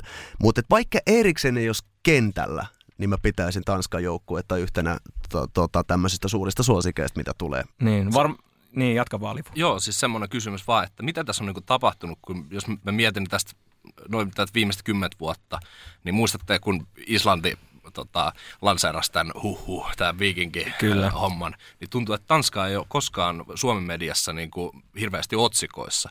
Mutta nyt kun miettii millainen, millainen niin kuin jengi ja nyt totta kai viime äh, noin EM-kisat, uhkajat ja kaikki tragediat, niin ne on nostanut Tanskan niin kuin tähän niin kuin suomalaisten huulille ja silmien alle. Mutta mitä tässä on niin kuin tapahtunut, koska mulle ainakin, koska mä on enemmän jääkiekko-ihmisiä, ja en päivittäin seuraa jalkapallon. Se on tullut vähän puskista niin, niin, juuri näin. Mm. Että siis se on niin kuin tullut vaan, että nyt tuntuu, että niin kuin, miksi niin, näin? Mitä on tapahtunut. Niin. So, no, tähän meidän pitäisi soittaa Rantala Juholle. Hän on, niinku, hän on joskus mun mielestä, oliko Seemoren lähetyksessä, hän avasi loistavasti, mitä siellä Tanskassa on niinku systemaattisesti tehty junnutoiminnasta lähtien ja muuta. Et se ehkä, mitä me muistetaan niinku 90-luvun ja 2000-luvun alun niinku Tanskan huippupelaat, Laudrupin veljekset ja muut. Mutta sen jälkeen, niin mitä tässä on, mihin vähän viittasitkin tuossa, niin on tämä nyt itsellekin ja varmaan kaikille muillekin tullut vähän yllärin, että miten kova joukkue Tanskalla nykyään on. Ja kun katsoo ihan vaan näitä niin kuin, oikeastaan kaikkien pelaajien seurajoukkueita, niin siis nämä pelaa pelkästään huippujoukkueissa. Avauksessa. Avauksessa, niin. Et siis tässä kun nopeasti katsoo kisajoukkueesta, niin Andreas Cornelius, joka on tehnyt omat kannuksensa ja ulkomailla, hän pelaa tällä hetkellä FC Kööpenhaminassa. Mutta täytyy, muistaa, just mutta niin, täytyy muistaa, että Kööpenhamina kuitenkin on niin vakio kasvo ollut tsemppärin lohkovaiheesta se useamman vuoden. Ja sitten on tuota Daniel Vass, joka oli EM-kisoissa yksi koko turnauksen niin parhaista laitapakeista. Hän pelaa tällä hetkellä Bröndbyssä. Mutta hän pelasi Atletikossa tuossa pienen hetken ja Valenssiassa sitä aikaisemmin monta vuotta. Aivan loistava pelaaja. Hän on semmoinen liima tässä jengissä, koska sä voit laittaa hänet keskiketä keskustaa, oikea laitaa, oikeaksi laitapakiksi, ihan mihin vaan. Ja hän on niin kuin loistava, oli, oli niin kuin paikka tahansa ja maajoukkue olisi vielä niin kuin entistä parempi. Joo, ja se mikä unohtui tuossa sanoa Argentiinan kohdalla, mikä pitää sanoa myös Portugalin kohdalla, niin Kasper Schmeichel nyt 36-vuotiaana väitän, että nämä on hänellekin viimeiset mm. maailmanmestaruuskilpailut. Kyllä. Niin tavallaan pelaa nyt Nitsassa pitkä pätkä valioliigas, niin tosi hieno nähdä nyt niin kuin, jotenkin toivoa, että Kasper Schmeichel niin johdattaisi tämän oman joukkueensa Tanskan niin hemmetin pitkälle, mutta Simon Kjäärin joukkuehan tämä loppukädessä sitten kuitenkin on. Vaikka Kjär taitaa olla tällä hetkellä taas vähän enemmän niin kuin romuna, mutta mm. tota, sanotaan Joo, pelkkä, kyllä. mutta hänen pelkkä presence tuossa jengissään on, on niin tärkeä, että tota, Joakim Andersen on loistava stuntaus siihen Crystal Palacein toppari, Andreas Christensenin Barsa topparin viereen, jos Kjär ei pelaa. Ja muistatteko edellisistä EM-kisoista Joakim Meelen? Mä muistan aina Tatalantasta. Joo, joo, niin nyt ollut vähän nuhasempaa e- edellisten EM-kisojen jälkeen, mutta häneltä niin odotan jonkinnäköistä tason nostoa, että nousisi sille tasolle, mitä se oli ympäri Eurooppaa pelatuissa EM-kisoissa. Mutta keskikenttä ihan siis huikea. Totta kai toivoo Tanskan kohdalle, että kaikki pysyisi kondiksessa. Siinä on mm. Eriksen, Delaney, Höipier, niin ihan kiva kolmikko laittaa siihen. Niin kuin.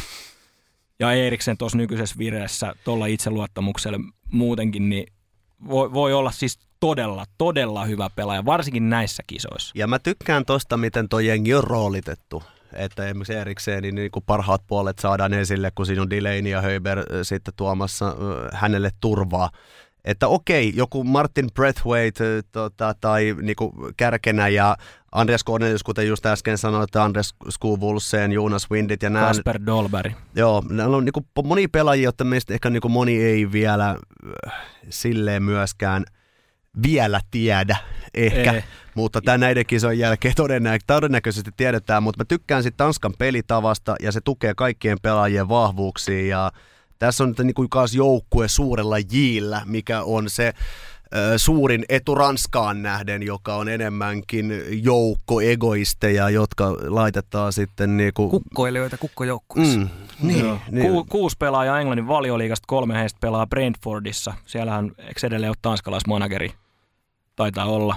No nopeasti se olisi voinut katsoa. Mutta yksi pelaaja, jonka haluan nostaa, yksi nuorimmista tässä turnauksessa, Jesper Lindström Frankfurtista. Joo. Jäänyt tosi vahvasti mieleen tämän niin kuin alkusyksyn aikana noista mestariliikan alkulohkon peleistä. Että semmoinen niin kuin pallo taitava, hyvä haastaa ja ennen kaikkea, että uskaltaa haastaa, niin häneltä niin kuin, hänen peliesityksiä odotan näkeväni kyllä todella paljon. Mutta mitä tulee tuohon Ranskaan, niin mun papereissa Ranska on suursuosikki voittaa. Mun papereissa, täysin veikkauksissa, mitä mä oon laittanut, niin mä oon laittanut Ranska voittaa koko kisat.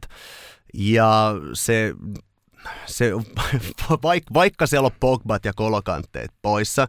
Ja Presnille Kim Bembe jäi tuossa viime hetkellä. Ja Kim Bembe jäi pois, mutta että siis se Kim Bembenkään loukkaantuminen ei niinku oikeasti ei kyllä niinku hetkauta tota jengiä niinku mitenkään. Et siellä on maailmanluokan maalivahti Hugo Joris edelleenkin. Ikävä kyllä Mignon, lou, Mignon loukkaantui, hän on ollut vähintään yhtä hyvä. Mm puolustuksessa. Sulla on nyt vaan laittaa kundeja varaan ne sinne ja William Salibaa toppareiksi joo, esimerkiksi. Ja Upamecano jää penkille. Niin ja Ibrahima, niin, Konate. tai Konate jää penkille, ei tarvita.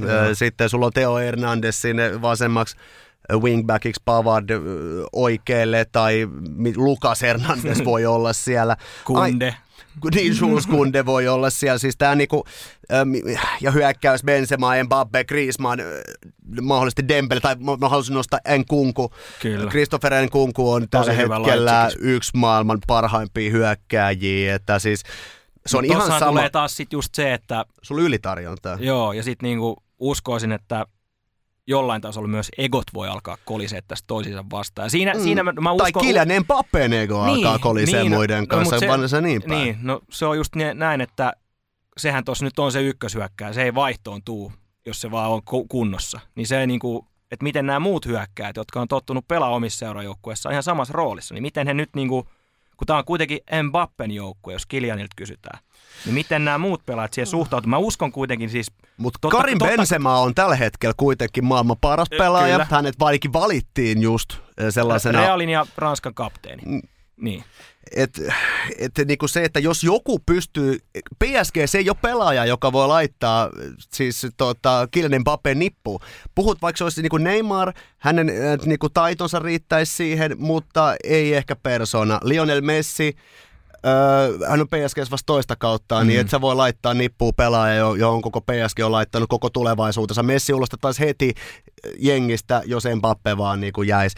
Et siis, että Benzema voi ehkä tuoda sitä nöyryyttä tuohon kundiin ja saamaan hänestä niin kuin parhaan irti. Ja sitten se vähän niin kuin, tar- sitä se myös tarvitsee. Se, siis tämä joukkue on aina, siellä on Andre Drabiu myös, joka on aika suuri ego, mutta ennen kaikkea hänen äitinsä on ongelma.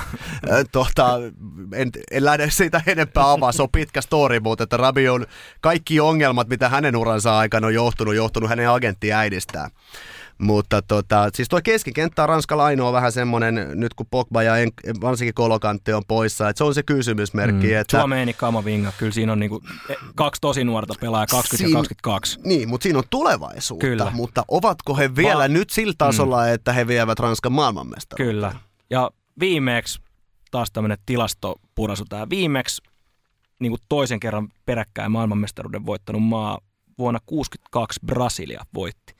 Eli aina puhuttu tässä viime vuosina, viime kisoissa semmoisesta hallitsevan mestarin kirouksesta. Mm. Pystyykö Ranska murtamaan sen marras-joulukuussa Katarissa? Joukkue silloin, mutta pelaako se joukkue? Kyllä, mutta siis Ranska ja Tanska, niin ihan kirkkaat ennakkosuosikin. Tunisia, Australia. Australia on niinku, se on semmoinen, no mun mielestä se on ehkä semmoinen niinku maajoukkuetason Brighton. Ladataan pitkää palloa, luotetaan erikoistilanteisiin ja sitten loppupeleissä katsotaan, että mihin se riittää. Joo, ja Tunisiasta ei ole kyllä suoraan sanottuna vielä minkäänlaista hajua, mutta tarkoituksena oli tänään hänen myöhemmin sitten lisää tutustua. Joo, itellä ei no kai tässä tapauksessa voi sanoa onneksi ei ole yhtään Tunisia Mulla on Tanska, alka. Tanska Tunisia taitaa Aa. olla mun eka matsi onneksi itse asiassa. Kiitos. Kyllä, mutta ei tässä niinku katsoo Tunisia pelaajalistaa, niin tosi harvahan täältä nyt iskee niinku silmään. Joo, Birminghamissa on yksi tämmöinen nuori 19-vuotias, mutta siinähän se on. Joo, ja ei, tietysti... Ei sano yhtään mitään. Joo, näköjään jonkinnäköistä maajoukkue legendastatusta kantaa Montpellierin 31-vuotias Vahvi Kajeri, 71 maaottelua, 24 maaliin, niin povattaa hänelle hyviä kisoja. Juuri näin. Tota, no Kimille sanon sen, että puolisen tuntia vielä aikaa, niin niputetaan nämä loput joukkueet, koska Kimillä oli meistä eniten kiire tänään tästä vielä eteenpäin, mutta puolet on tosiaan vielä jäljellä, niin E-lohko, sieltähän löytyy sellaisia maita kuin Espanjaa, Saksaa, Japania ja Kostariikkaa. Vähän uh, joka suunnalta. Joo, Saksalle eka tarvokisat ilman Joakim Lööviä sitten vuoden 2004. Et niinku, Onko se niin pitkä? Joo, niinku tavallaan silloin hän liittyi valmennustiimiin mukaan. Et, et voidaan ehkä tietyllä tavalla sanoa, niin kuin Saksan kohdalla, fanit onkin jo sanonut, että jo oli aikakin. Mm. Et nyt niin kuin Hansi Flickille ihan hyvä joukkue taas käytössä. Et Saksa on ehdottomasti jälleen kerran yksi turnauksen suurimmista suosikeista. Ehdottomasti, vaikka tässä nyt heillä on ollut kyllä niin kuin kaikkien aikojen mestaru, maailmanmestaruus krapulla, mikä on niin kuin, ei, ei ole päässyt lohkosta jatkoon tai sitten on niin kuin pudonnut heti ja eikä ole niin kuin mm. oikeastaan menestystä tullut enää niin kuin missään sen jälkeen, mutta ö, tässä on niin kuin se hyvä puoli Saksan osalta, että Lööv haistelija tai nuuhkia viimein niin kuin laitettiin pois sieltä ja annettiin Hansi Flickille mahdollisuus, joka on ollut, hän oli Löövin kakkosena monta vuotta, Bayernin vei triplaan yhdellä kaikkien aikojen viihdyttävimmistä tavoista pelata jalkapalloa myös, ja hän tuntee tämän jengin läpi, läpi kotosi, hänellä on ihan mahtava joukkue. mun papereissa mä en voi käsittää tai ymmärtää, että miten Mats Hummels – ei tähän joukkueeseen mukaan mahdu. Öö, pelaajana mm. hän on ollut tällä kaudella niin kuin, siis yksi Bundesliigan parhaita Dortmundissa Todella ihan hyvä. Niin, kuin niin hyvä, että hän olisi ansainnut tässä joukkueessa olla, mutta nyt, hän, nyt haluttiin antaa vähän niitä nuorempia sitten mahdollisuuksia ja tota, nyt ei sitten konkari sinne mukaan tuu, mutta et eihän niinku, yhdestä hummelsistahan tämä nyt ei jää heidän osaltaan kiinni. Juu, ei. Jamal Musiala 19 vuotta, Jusufa Mukuku 18 vuotta. Täyttää tuossa just ennen kisoja 19. Siinä on kaksi tosi mielenkiintoista nuorta pelaajaa nähdä tässä joukkueessa. Ja kun se hyvä nostit tuon Jamal Musialan, kun siis kun tää valittiin nyt tämä Golden Boy, mm. ja se oli Gavi. Kyllä. Kaikki on puhunut Gavista vaan, että Espanjassa siis maajoukkue, ihan loistava tuli. No, Loistavasti oli vähän eri Bayern manageri. niin, ja, ja sitten niinku just nimenomaan tämä, ja sitten niinku, että hän tuli Barcelonaan hyvin, joo, hän tuli hyvin ja hän on loistava pelaaja, hän on niin kuin paljon tulevaisuutta, mutta että tehoja hän ei tee. Hän on dynaaminen, hyvä riistäjä, hän on niin monipuolinen pelaaja, hyvä peli, vaikka Pedri on se Espanjan pelin rakentaja, Gami on sitten se niin semmoinen härvääjä siinä vieressä, jolla on äärimmäisen niin kuin, talentti, joka suuntaa pelata, mutta Jamal Musiala on näistä junnuista – kuitenkin se paras pelaaja. Ja hänet olisi pitänyt valita Golden Boyksi ihan selkeästi. Hän dominoi. Hän on Bayern Münchenin paras pelaaja. 19 Bundesliigassa tällä kaudella alkusyksy 14 peli, 9 maalia, 7 maalisyöttöä. 19-vuotiaana hän on Bayern Münchenin paras pelaaja. Mm. Miten sellainen ei muka ole myös Euroopan paras pelaaja? Ei, mitä Gavi voitti viime vuonna? Ei voittanut mitään. Pääsee Eurooppa-liigas jatkoon. Pääsee yhden, yhden, yhden Mitä Espanjan maajoukkue, siis se niin kuin sielläkään, että siis mm. Gavi on loistava ja hän tulee pelaamaan tuossa niin kuin Pedri, Busquets, Gavi tulee todennäköisesti ole Espanjan maajoukkueen keskikenttä, joka on monipuolinen ja siinä on paljon tulevaisuutta, paljon menneisyyttä, mutta mä näen siinä myös ongelmia koska ei Gavi aina ole mahtunut Barcelonan kaavaukseen tai että hän olisi ollut siinä jotenkin täysin poikkeuksellisen hyvä tällä kaudella, vaikka hän loistava pelaaja onkin. Mutta siis kyllä mä odotan nyt Saksalta iso tason nostoa ennen kaikkea. Ehdottomasti. Kari Madejemi mukana myös joukkueessa. Eka kertaa MM-kisoissa. Hänkin vasta 20 vuotta, niin vähän vaikea kausi Joo, Dortmundissa niin siirron jälkeen taustalla, kyllä. mutta tota, hänellä on paljon, paljon potentiaalia. Ja tässä on, niin kun, tämä on paljon nuorempi Saksa, tämä on aika paljon freesimpi Joo. Saksa, tämä on nopeampi.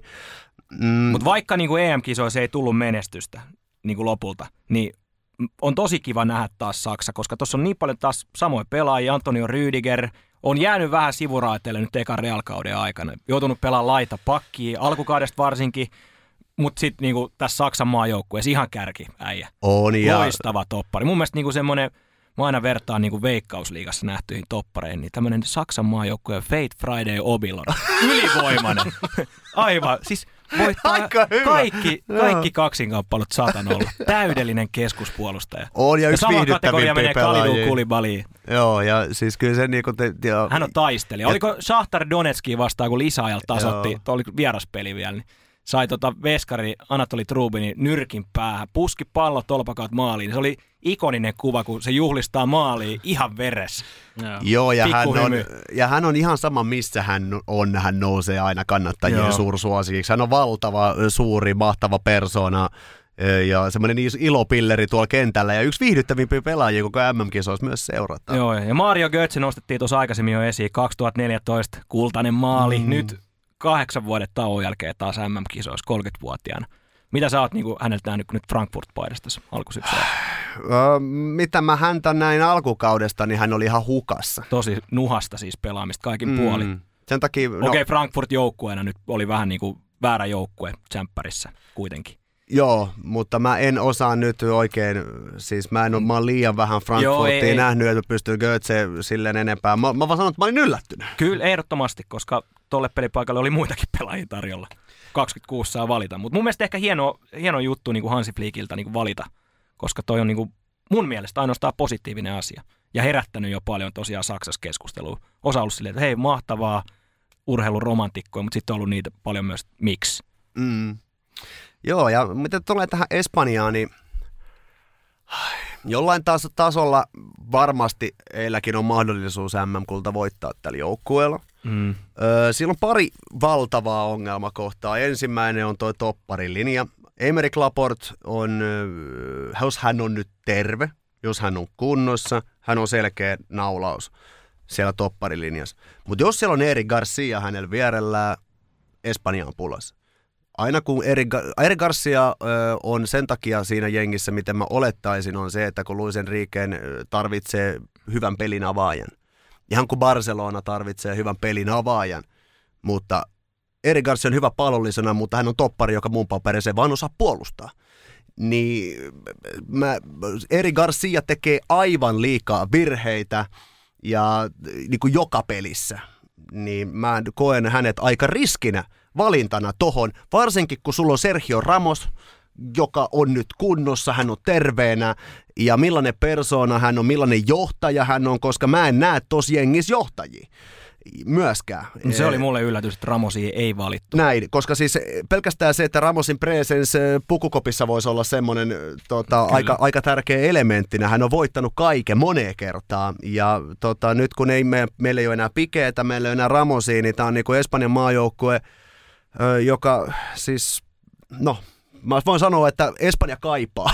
Heille ei ole korvaavia pelaajia näille kahdelle, jotka on ollut viimeiset 20 vuotta varmasti mm. maailman parhaita omalla pelipaikallaan. Että mä, kun näen, näen keskuspuolustuksen, mä näen isona ongelmana. Pau Torres Villarealista. Hän on mun mielestä, jos puhutaan tuosta pelin avaamisesta, niin siinä on niinku tosi hyvä pelaaja omassa roolissa. Kyllä, parempi pelaaja kuin Eri Garcia, mutta tota, Pau Torresillekin sattuu virheitä liikaa. Mm. Että siis tuo keskuspuolustus, okei, okay, maalivahtipeli on myös. Unai Simon ihan mahtava Athletic Club Bilbaos pelistä toiseen. Tuntuu, että La Ligassa hän ei mukaan.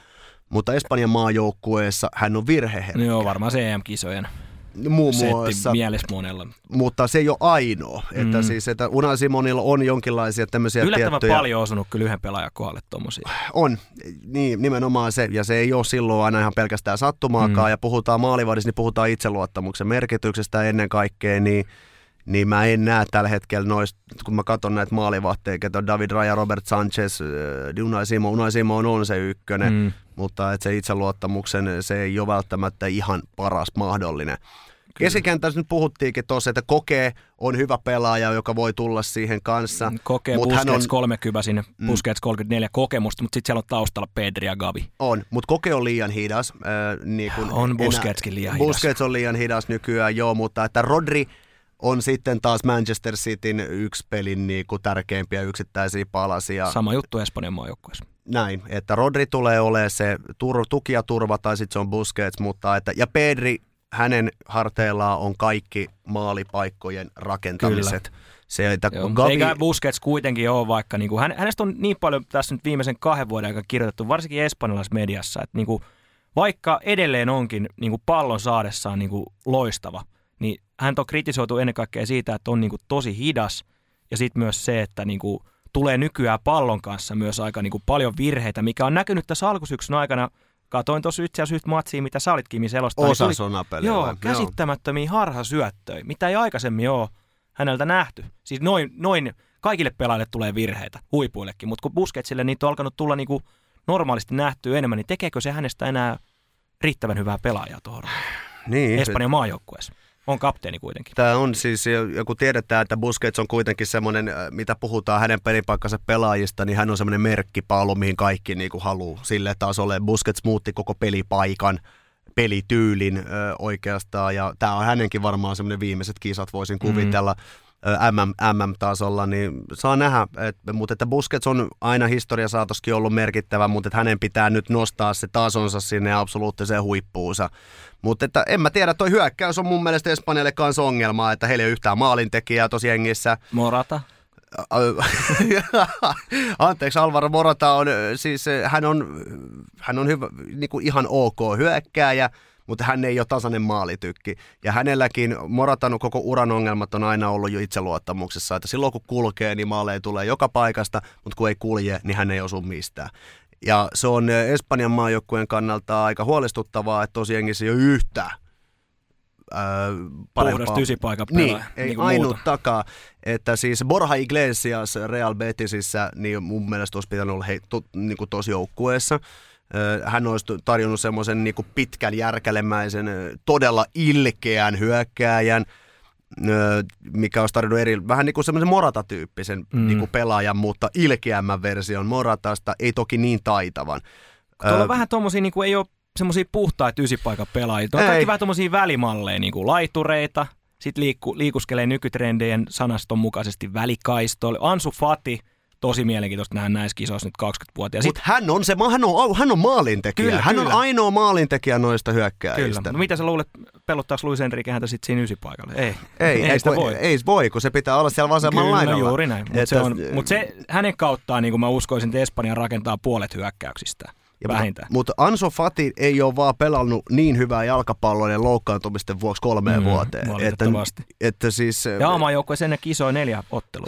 niin siis kun Anso Fatin se potentiaali on olla maailman paras pelaaja niin kuin sillä omalla pelipaikallaan, mutta et mä en tiedä ne loukkaantumisten jälkeen, että mihin hän voi vielä yltää. Emme ole nähnyt hänestä parasta vielä Barcelonassa, mutta me tie- tiedämme sen, että hän on tämän joukkueen yksi vaarallisimmista pelaajista, koska me mun papereihin ei mahdu, miten Ferran Torres on Espanjan aamaajoukkueen avauksessa pelissä toiseen hyökkääjä, joka ei osaa tehdä maaleja. Mutta siellä suluissa lukee nimenperäis Barcelona. Niin, just, että mä, mä, mun, niinku, et, jokainen Barcelona-fani on niin turhautunut Mm. siihen, kun Ferran Torres on avauksessa ja hän niinku, on tyhjä maali, niin se saa sen yli, ohi, tai ainoa se puolustaja, joka on siellä niinku, tota, jo niinku perse pystyssä antautuneena, niin se osuu siihen toiseen pakaraan. Eli Ferran Torres niinku- herättää mielipiteitä.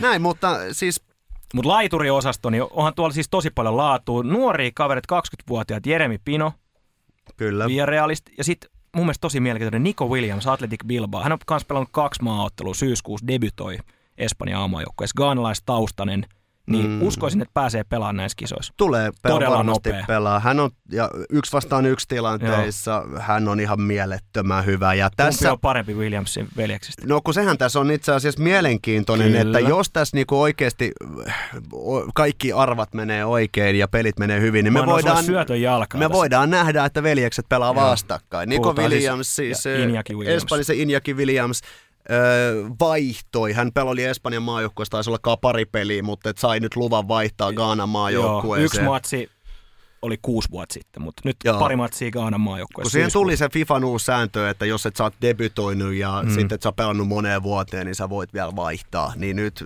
veljekset Joo. pelaavat, edustavat siis eri maita. Isä Gaanasta ja äiti Liberiasta. Mm, ja siinä on niiden perheellähän on mielenkiintoinen tarina siitä, että siis toi, mm, hänen äitinsä oli raskaana ja hänen tota, ne ylittivät Saharan pakolaisina, siis jalan, tota, ja pääsivät Espanjan puolelle ja sieltä Bilbao ja siellä olivat pakolaisina ja eikä, eikä saaneet niin kuin lupaa oleskella siellä, niin tota, siellä oli semmoinen pappi, pappismies, joka niin kuin otti tämän perheen, perheen niin kuin omaan syliinsä ja hän järkkäsi tavalla tai toisella sitten niin kuin heille oleskeluluvat, että sai niin kuin toistaiseksi jäädä, loppupeleissä jäi kokonaan, mutta Injaki nimi, vaikka hän on gaanalainen – niin on siis ihan puhtaasti Baski-nimi, niin se oli sen pappismiehen etunimi Injaki, joka sitten annettiin pojalle, koska niin, niin. perhe sai kodin Espanjasta ja Bilbaosta pitkälti. Ja siis se kannattaa lukea The Guardianista, on iso juttu Injaki Williamsista, joka kertoo sen koko perheen tarinan. Siis se on ihan uskomaton story, että miten he ovat lähtökohtaisesti myös. Ja sen takia niin pelaavat vaan Bilbaolle, koska – tota, se antoi heille kaiken, kaiken, mahdollisuuden heidän perheilleen edes elää. Joo, juuri näin. Mutta lohko varmaan on selkeä. Espanja, Saksa jatkaa ja Costa Rica, Japani ulos. Japani siinä niin kuin mun paperissa kolmantena, Costa Ricalla Keylor Navas saa kyllä torjua kaikki pallot, mitä tulee kohti, jos, jos meinaa hilaa Mut ja hinata toi jengin jatkoa. Mutta eikö Costa Rica ollut yksi viihdyttävimpiä jengejä silloin viime kisoissa? On, ja sitten siellä on kuitenkin tosi, siellä on niinku paljon listan mukaan uusia pelaajia, mutta siellä on esimerkiksi niin kuin yli sadan maaottelu konkareita, niin niitä on nopeasti laskettuna tässä, onko niitä viisi? Keylor Navas, sitten on keskikenttämieheksi kapteeni Brian Ruiz, Celso Borges ja hyökkäyksessä Joel Campbell. Hän pelaa Meksikon pääsarjassa tällä hetkellä. Mutta tämä on niinku nuorentunut tosi paljon tämä ryhmä tässä viimeisen parin vuoden aikana. Et, et todella monella on niinku yksinumeroinen määrä maaotteluita ennen MM-kisoja. Niin, no. Eikä tuo Japanikaan nyt ole missään tapauksessa huono joukkue. Ei, ja sitten Japanin että... kohdalla taas siellä, on niinku, siellä pelaa useissa huippuseuroissa eri pelaajia. Et se on niinku, siellä on tosi paljon hyviä yksilöitä, että se on sitten hyvin paljon kiinni siitä, että miten tuo niinku joukkue pelaa kimpassa. Mutta sanotaan, että nostetaan yksi pelaaja esiin, Takefusa Kubo, Real Sociedad. Toki siis La Ligaa tulee mm. ymmärrettävistä syistä aika paljon seurattua, mutta että hän on niinku yksi Real Sociedadin kauden tarinoita ollut ja äh, tota, hän on aivan mahtava kymppipaikka kautta ysi, pieni häkkärä, joka oli Real Madridissa äh, tota, laidalla ja Real Madrid hänen on panostanut, mutta et ei ole vielä vaan saanut siellä sitä mahdollisuutta. Ja Takumi Minamiino nyt saattaa olla Liverpoolin kannattajille Joo. muun muassa tuttu pelaaja, mutta et kyllähän tuolla muutama ihan nappinimi löytyy, mutta että lohko on vaikea, kyllähän vähän tosi liian vahvaa. Tosi vaikea. Uh, Daichi Kamada, Frankfurtin paidasta keskikenttäpelaaja, niin oli tuossa tsemppäripeleissä mun mielestä Frankfurtin parhaita pelaajia. Niin varmaan sama rooli on oletettavasti myös tässä Japanin aamaajoukkueessa. Siitä sitten f ei auta muu, niin tota, Belgia, Kroatia, Kanada ja Marokko. Kroatia Joo. edellistä MM-kisoja kakkonen, Belgian joukkueessa Lukaku, De Bruyne, aika hyviä yksilöitä. Marokolla yllättävän hyvä jengi ja ei nyt Kanadallakaan ihan täysin turha ryhmä ole. Että Alfonso Davies valittiin Kanadan joukkueeseen, hänkin on loukkaantuneena tällä hetkellä. Että ei ole ihan ekoispeleissä tietojen mukaan käytettävissä, mutta mielenkiintoinen lohko. Tämä on oikeasti, tämä on niin paha lohko, että siis lähtökohtaisesti tietysti oletan, että Kroatia tuosta jatkoon Kroatia menee Belgia ja Belgia kakkosena. Sitten mä laittaisin Marok- niin, Marokko kolmonen, Kanada nelonen. Mutta siis oikeasti, kun tämä Tämä voi kääntyä ihan miten vaan. Tämä voi. Siis tämä on, okei, okay, mun kaikkien aikojen pelaaja ö, siis on Luka Modric. Siis mä, mä en, voidaan väitellä Lionel Messi, Cristiano Ronaldo, että mulle se on Luka Modric. Onko sulla Kroatia-pelejä selostettavana? on, yksi. Onneksi olkoon siitä. niin siis, että tota, mä niinku, tämä on nyt hänen viimeiset arvo, mm. arvokisat, joten nauttikaa ihmiset vielä kerran – arvokisoissa Luka Modricista. Sä siis, meinaat, että ei tule 41-vuotiaan enää. Hän ilmoitti, että nyt se on siinä. Se voi ilmoittaa ja, uudestaan, tulen sittenkin. Ja Kroatian jengi tietysti, siinä on todella paljon edelleenkin niitä samoja elementtejä, mitkä oli viime, viime MM-kisoissa, että siellä on niinku tätä tukijoukkoa, Domagoj Vidaa, Ivan Perisic, mm. mutta tota, edelleen Dinamo Zagrebin pelaajat toki, toki siellä taustalla hallitsee, mutta että tuolla nipulla voi mennä pitkälle. Jos sulla on keskikentällä laittaa Marcelo Brozovic, Luka Modric ja sitten Kovacic. Siis kisojen paras keskikenttä. Niin. Ihan heittämällä. Brozovic, Kovacic, Modric. Niin. niin kuin kolmikkona. Ihan sama miten pääsee ne laitat siihen. Niin kuin Näin, kyllä. Mahtavaa. Ja, ja sitten tota, hyökkäyksessä on ihan riittävästi laatua, tota, että ne pystyy mut pelejä voittamaan. Mutta onko Kroatiallakaan sitten kuitenkaan niinku semmoista ihan puhdasta sentteriä tuossa? Andrei Kramaric. Kramaric on ainoa, mutta Mut, että hän on pelannut laidalla nyt mm. ja hän on napissut ihan julkisesti siitä, että miten Ei häntä käy. nöyryytetään väärällä pelipaikalla. Mä muistan silloin ed- ennen edellisiä EM-kisoja 2021, niin edelleen Dinamo Zagrebis pelaa Bruno Petkovic, jota vietti ennen kisoja mm-hmm. niin useampaan eri huippuseuraan. No nyt tässä puolitoista vuotta on mennyt eteenpäin, niin hän on edelleen kotimaansa pääsarjasta. On.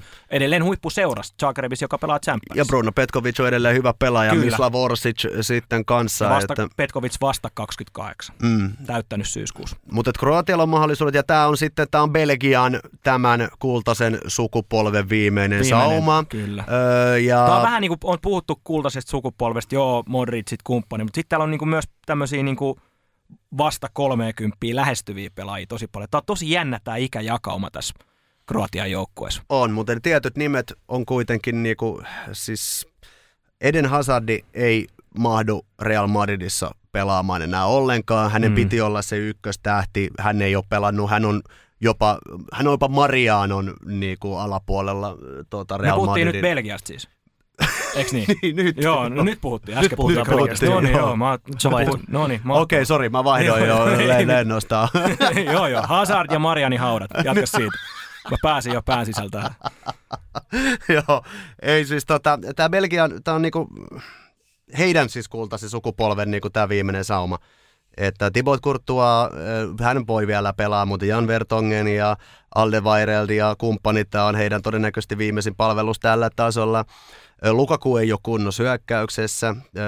Terveenä Dries Mertens ei ole enää se pelaaja, mikä oli aikaisemmin. Eden Hazard ei ole enää se, mikä pelaaja se on aikaisemmin, joten tämä on nyt aika täysin puhtaasti Kevin De Bruyne ja Thibaut Courtois joukkue muun papereissa. Ja mä en usko, että se riittää.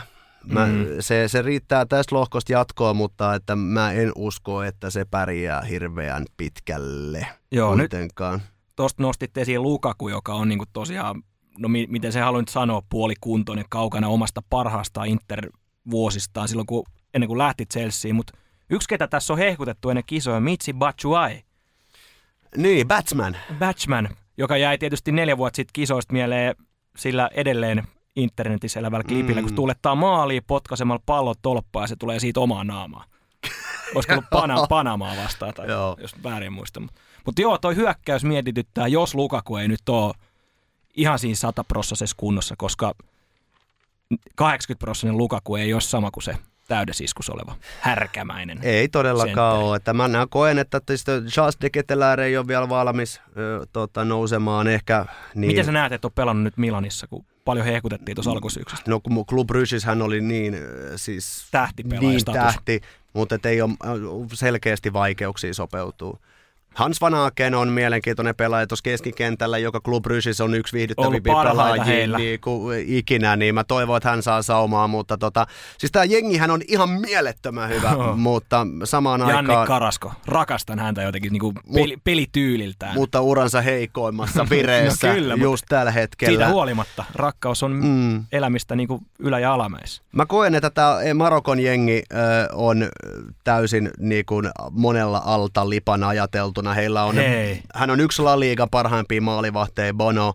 Siellä on puolustuksessa Ashraf Hakimi tai Nussar Mazraoui jengit vaatimattomasti PSG Bayern München. Sitten tota, Sofian Amrabat Fiorentina pelaaja, yksi mun suosikkeja tota, Lali, Serie Aassa. Hakim Ziyech Chelseastä. Mm, siis tässä on oikeasti aika yllättävän kova, kova nippu. Joo, ja siis tota, Marseille, Amin Harit, No, Amin, Amin Harit aivan, tehnyt kyllä, ihan valtavan näin. vaikutuksen mestariliikapeleissä. Et odotan häneltä tosi paljon. Se on semmoinen, niin kuin aina puhutaan, että on hyvä yksi vastaan yksi pelaaja, mutta hän kun saa pallon jalkaan, niin sitten alkaa tapahtua. Että kannattaa häntä seurata. Amin Hari, En tiedä vielä millä numerolla pelaa, mutta seuraa häntä. Iso otsikko hänen kohdalle. Ja te, puolustus on myös kokenut Roman Sais heillä kapteenina tavallaan se niinku ykköstoppari tuossa, mutta sitten niinku Ashraf Hakimi PSGssä vaihtelevaa tietyllä tavalla ollut, mutta niinku ihan elintärkeä pelaaja. Ja veikkaan, että hänellä on niinku semmoinen lupa päävalmentaja Valid Regrakilta, että nyt saa muuten sitten nousta. Mm-hmm. Ja tässä oli jonkinnäköinen selkkaus mun mielestä ennen tota, tai tässä viimeisen vuoden aikana, että Marokon päävalmentaja tämä Regrakihan tuli tässä ihan äskettäin, koska aikaisempi coachi niin oli riitautunut näiden tähtipelaajien takia. Et esimerkiksi Hakim Ziyech ja muut oli jäämässä jo pois, mutta sitten tämä Regraki tuli ja sai lopulta sitten houkuteltua nämä tähtipelaajat. Näin muistan lukeneeni nyt. nyt. Joo, jotain tämmöistä siinä oli, mutta tota, Joo, en usko, että vaikuttaa sitten loppukädessä mitenkään, mutta tämmöinen juttu on taustalla ollut. Kyllä, mutta tästä lohkosta Kroatia, Belgia, niin he me tästä jatkoon etenee, kumpi sitten ykkösen, kumpi kakkosena, niin se on sitten Joo. makuasia, mutta että mä en usko, että Belgia tulee tuosta sitten paljon pidemmälle enää, enää menemään, että mä näen vaan niin paljon vahvempia joukkueita sitten jatkopeleissä tätä. Siis sanotaan, jos siellä olisi huippukuntoinen Eden Hazard, siellä olisi huippukuntoinen mm. Romelu Lukaku, ja pari vuotta nuorempi Vertongen ja Alderweireld, niin tota, täällä voisi voittaa mestaruuden. Joo. Mutta just nyt tällä näissä vireissä olevilla pelaajilla, niin pitää ylittää itsensä ja no, aika monen pelaajan pitää viikossa nousta sille tähtitasolle. Ja mä en usko, että viikossa se no tapahtuu. Kyllä. F-lohkon voittaja, on se sitten Kroatia tai Belgia, niin saa vastaan neljännesvälissä E-lohkon kakkosen. Luultavasti Espanja tai Saksa. Niin aika, aika kova, mm. kova setti tulos siellä heti vastaan. Kyllä. Joo. Pari lohkoa vielä tiivisti, niin totta G-lohko. Sieltä löytyy Brasilia, Sveitsiä, Serbia ja Kamerunia. Erik Maxim Chupomoting, Kamerun. Meneekö pitkälle? Siis mä... Syksyn paras keskushyökkäjä, paikan pelaaja. Tulikuuma, Chupomoting tekee ihan mistä vaan. Niin. Ja Mutta siis, onko tarjoulu samanlainen kuin Bayernissa?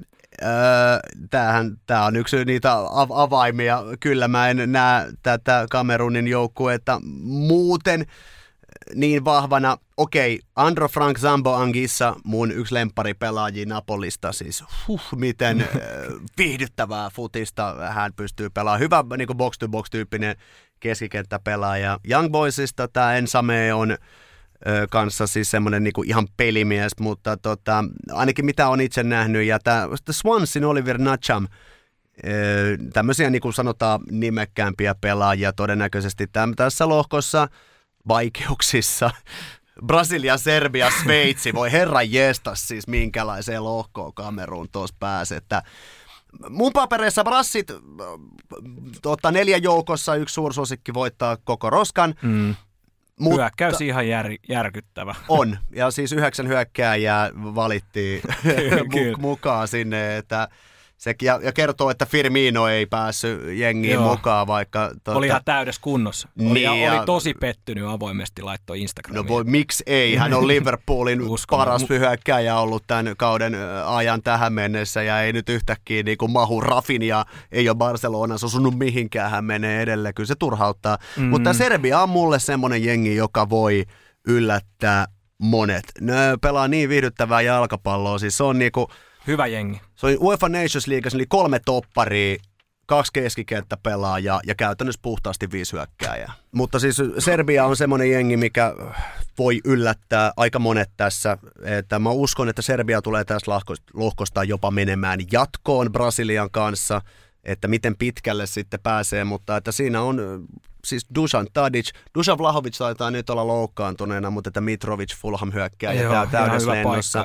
Filip Kostic on Filip Kostic viime kaudella eurooppa paras pelaaja. Nyt on ollut vähän mm. vaikeat Juvessa. Tosi mielenkiintoista nähdä näissä kisoissa. Mutta Serbian maajoukkueessa hän on ihan mielettömän hyvä. Et ja Sergei Milikovic. Ja Sergei Milikovic Savic, hyvä kun mainitsit, että Seria on paras keskikenttä pelaaja Laatsiossa. Semmoinen supertähti niin niillä on aika hyvät, ja hänen velipoikansa on muuten maalissa Kyllä. Serbialla, niin, niin, niin niillä voi päästä pitkälle. Brasiliasta mun ei tarvitse, mä, mun ei tarvitse puhua siitä. Ei, no se, enempää, se että... joukkue voisi vaan luetella tähän. Ja.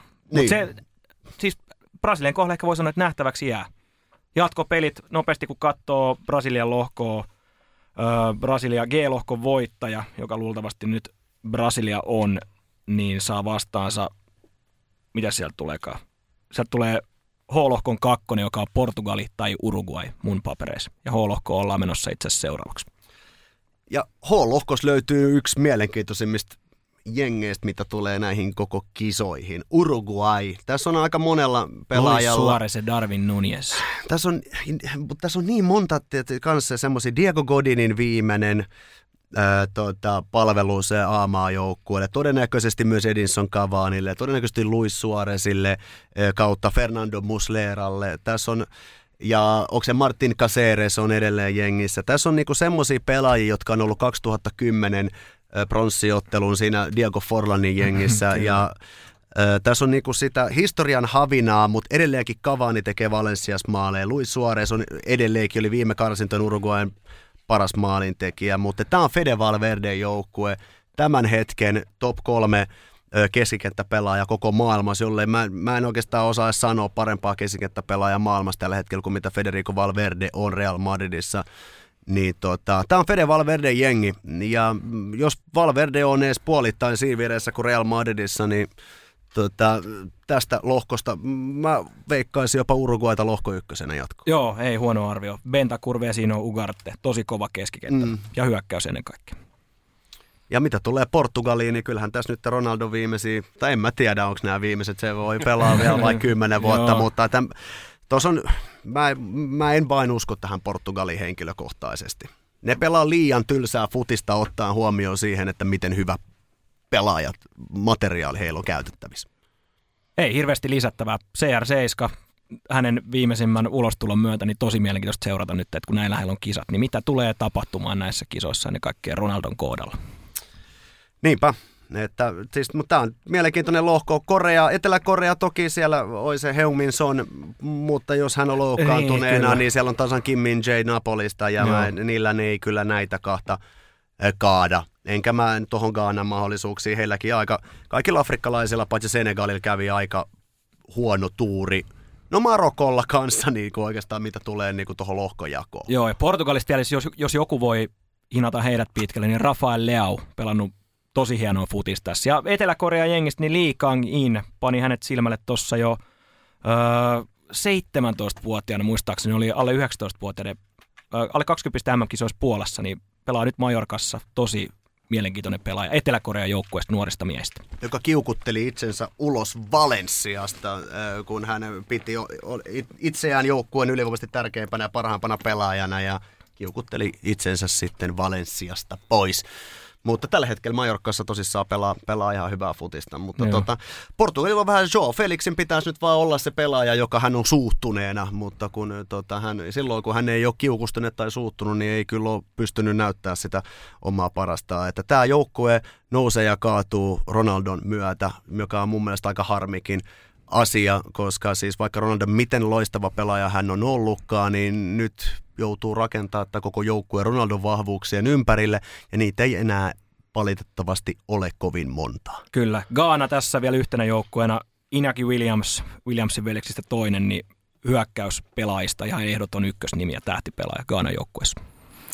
Näin, siinä oli kahdeksan lohkoa, 32 joukkuetta, aika paljon kaikista ehdittiin puhuakin, niin ihan viimeisenä vielä pojille, niin tota, mestariveikkaukset. Ah, Argentiina.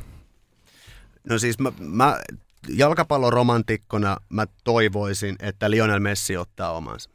Hmm. Mutta samaan aikaan mä en vaan henkilökohtaisesti usko siihen. Ne murenee jossain vaiheessa ja Ranska kaikki, siis ot, mä, mä en, it, mun on mun vaikeas perustella tota egoistien ryhmää, että minkä takia ne voittaa, mutta se on vaan niin jähtävä nippu, että jos joku pystyy löyt- niin saamaan nöyryyttä Kiljanen Bappe, niin toi jengi voi menestyä. Mutta jos se pääsee olemaan se, se tota, ylimielinen, hemmoteltu kakara, niin sitten toi jengi ei tule pääse mihinkään. Kyllä. Tämä on tosiaan vikaturnaus, missä mukana on 32 jengiä. Neljän vuoden päästä Kanada, Meksiko, Yhdysvallat, siellä on 48 joukkuetta mukana. Ehkä myös Suomi. No, se jää nähtäväksi. no, siihen on hyvä lopettaa. Siihen on hyvä lopettaa. Tota, kiitoksia paljon eh, Kim Kallström ja eh, Toni Saukkola. Kisat alkaa sunnuntaina ja teitä kuullaan sitten Semmoren ja, ja tota, tuolla Ylen lähetyksissä. Ja kiitoksia tästä reilu puolitoista tuntia M-futis asiaa ja me jatketaan sporttimeistereissä taas viikon päästä. Sitten taidetaankin mennä tuonne hiihtoladuille seuraavaksi. Tehdäänpäs kuitenkin niin, että laitetaan nyt tässä semmoinen pieni ekstra tähän jakson loppuun Lifu Liflander äänessä ja nyt Toni Saukkolan kanssa käydään vielä vähän enemmän kiinni tuohon Gatariin ja ylipäätään näiden kisojen ympärillä velluviin aiheisiin, ehkä ihmisoikeuksiin, vähän otetaan lipunmyyntiin kantaa. Ja jos nyt aloitetaan siitä, että BBCn dokumentti, mitä tuossa nyt mainittiinkin jo jaksossa, niin Tämä on tiedetty jo pitkään, tämä kisojen ympärillä vellova kohurahasta, kuolemista, korruptiosta, mitkä FIFAlle nyt on aika yleistäkin, niin miten tuonne nyt tämä, miten sä summaisit tänä, että nyt moni suomalainenkin on Twitterissä vaikkapa sanonut poikotoivansa kisoja, jotkut sanoivat, että eivät katso Gatarin ö, otteluita, jotkut pitävät nyt Ylen ja Maikkarin ö, tuota, lähetykset kiinni ja ehkä sitten otavat kahvikupposen mm. siinä illalla ja käyvät aikaisin sitten nukkumaan, niin nyt kun kuitenkin ollaan tämä marraskuussa ja nyt vähän niin kuin kaikki miettii, että mitä tässä pitäisi tehdä, niin mihin tässä nyt kannattaa, mitä tässä kannattaa muistaa? No mä oon varmasti väärä ihminen kertomaan, mitä ihmisten kannattaa muistaa tai pitäisi muistaa, mutta onhan se niinku fakta se, että niinku mitä tuossa käytiin läpi, niin onhan se mun mielestä ja varmasti monen muunkin mielestä ja jopa kaikkien mielestä väärin, että nämä kisat pelataan Katarissa. Että Tämä virhe on, on siis tapahtunut jo niin kuin 12 vuotta sitten, eli vuonna 2010, kun jalkapallon miesten maailmanmestaruuskilpailut niin kuin myönnettiin historiallisesti kahdelle maalle peräkkäin. Eli ensin pelattiin neljä vuotta sitten 2018 Venäjällä kisat, nyt Katarissa, niin tämä ei ole siis pelkästään mikään mielipide, vaan ihan todistettu fakta oikeuden myötä. Eli molemmat kisat on rakennettu ja järjestetty korruption rahalla. Ja valitettavasti tässä Katarin tapauksessa myös niin kuin ihmisten hengillä, niin onhan se lähtökohtaisesti jo, niin kuin, miten paljon näistä kisoista on puhuttu, varsinkin tässä viimeisen puolen vuoden aikana, kun kisat on lähestynyt, niin koko infra tuonne Katariin on jouduttu rakentaa siis käytännössä ihan alusta. Että kahdeksan ottelustadionia, yksi oli, taisi olla niin kuin avattu vuonna 56 tai jotain, mutta sehän nyt on myös uudelleen rakennettu. Eli käytännössä kaikki stadikat on rakennettu uusiksi. Se tarkoittaa myös sitä, että tieverkosto, hotellit, eli tämä ylipäätään tämä infra, niin se on kokonaan jouduttu tuonne aavikolle rakentaa, kun sitten taas ne maat, jotka oli aikanaan Katarinkin ohella mukana ehdolla kisajärjestäjiksi, niin siellä oli muilla mailla tarjota valmiiksi jo näitä niin kuin nyt rakennettuja, uudelleen rakennettuja, ihan alusta alkaen rakennettuja juttuja, niin kyllä se niin kuin herättää paljon keskustelua. Ennen kisoja tulee herättää kisoja aikana ja varsinkin myös niiden jälkeen. Et isoin hommaa tässä on se, että miten todella heikosti on Katarissa hoidettu niin kuin ylipäätään ihmisoikeusasiat. Ja siitähän tässä nyt on niin kuin saanut lukea ihan ansaitustikin jokaisessa eri mediassa, nyt varsinkin viime päivien aikana. Ja varmasti lisääntyy siihen mennessä, kun turnaus lähtee käyntiin.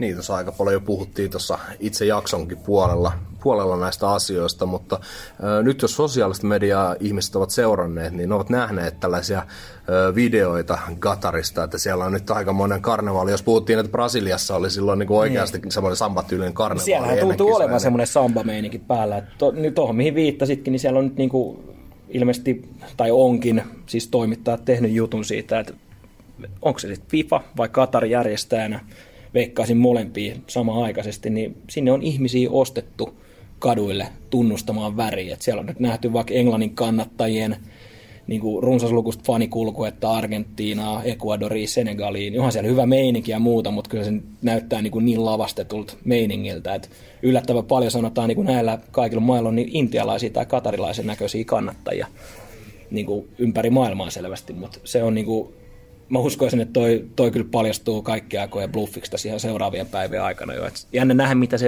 tulee sitten olemaan niin tuossa turnauksen aikana. Että jos se nyt on jo tuommoista niin tavallaan markkinointia tässä ennen turnauksen alkua, että siellä on fanit odottaa kuumeisesti kauan odotettujen kisojen alkamista, niin näinhän se nyt ei niin kuin välttämättä kuitenkaan ole, vaikka sinne Katariin paikan päälle tulee aivan varmasti matkustamaan myös niin, kuin niin sanottuja lainausmerkeissä normaaleja jalkapallokannattajia. Niin, jos tuohon otetaan kiinni, mehän nyt tietenkin Euroopassa ollaan totuttu siihen, että kannattajakulttuuri on varsinkin jalkapallon puolella, niin se on aivan maailman, maailmanluokkaa ja hieno, hienoa kulttuuria, mutta nyt tämä tällainen niin kuin teko, me, tekomeininki, niin otetaan tästä näin. Tässä on kymmenen, listattu kymmenen maata, mihin on myyty eniten lippuja, niin jos lähdetään kymmenennestä, eli tässä listauksessa vähiten myyntiä tehneistä, niin sieltä löytyy Saksaa, Brasiliaa, Ranskaa, Argentiinaa, sitten kun mennään korkeammalla, niin Englanti. No sitten sinne tulee tämmöinen toinen ihmisoikeus, valtio-oikeus suorastaan Saudi-Arabia. Toisiksi jännite on mennyt Yhdysvaltoihin lippuja, mutta sitten kun katsotaan, niin näistä noin kolmesta miljoonasta, niin eniten on mennyt kisa isäntä Gatarille ja se on noin 37 prosenttia. Nämä tietenkin nämä luvut muuttuu vielä pitkälti, mutta 37 prosenttia Gatariin, niin kyllä tämä nyt aika, aika oudolta vaikuttaa. Niin, mä en tiedä. Siis mulle mitään hajuu, minkälainen jalkapallokulttuuri Katarissa on. Tässä dokumentissa, mitä sivuttiin tässä aikaisemmin, niin siinä tämä Katarin kisaprojektin ikään kuin keulakasvo vakuutteli sitä, että Katarissa on niin kuin vuosikymmenten ajan kasvanut jalkapallokulttuuri. Ja siis onhan se niin, että, että mikä tässä on FIFAn tavoitteena, kun he ovat kisat aikanaan myöntäneet Katariin, tai viimeistään tässä viime vuosien aikana sen jälkeen, niin siis tavoitteenahan on tuoda jalkapallo niin kuin vielä entistä tutummaksi arabimaille ja sit, sitä kautta niin, ja sen avulla niin yksinkertaisesti tavoitteena on tehdä enemmän rah- rahaa kansainväliselle jalkapalloliitolle FIFalle. Mutta on toi, siis toi on tosi härski, luettelit noita summia. Tuossa ihan mielenkiintoista paljon esimerkiksi Englantiin on mennyt näitä lippukiinteistölippuja.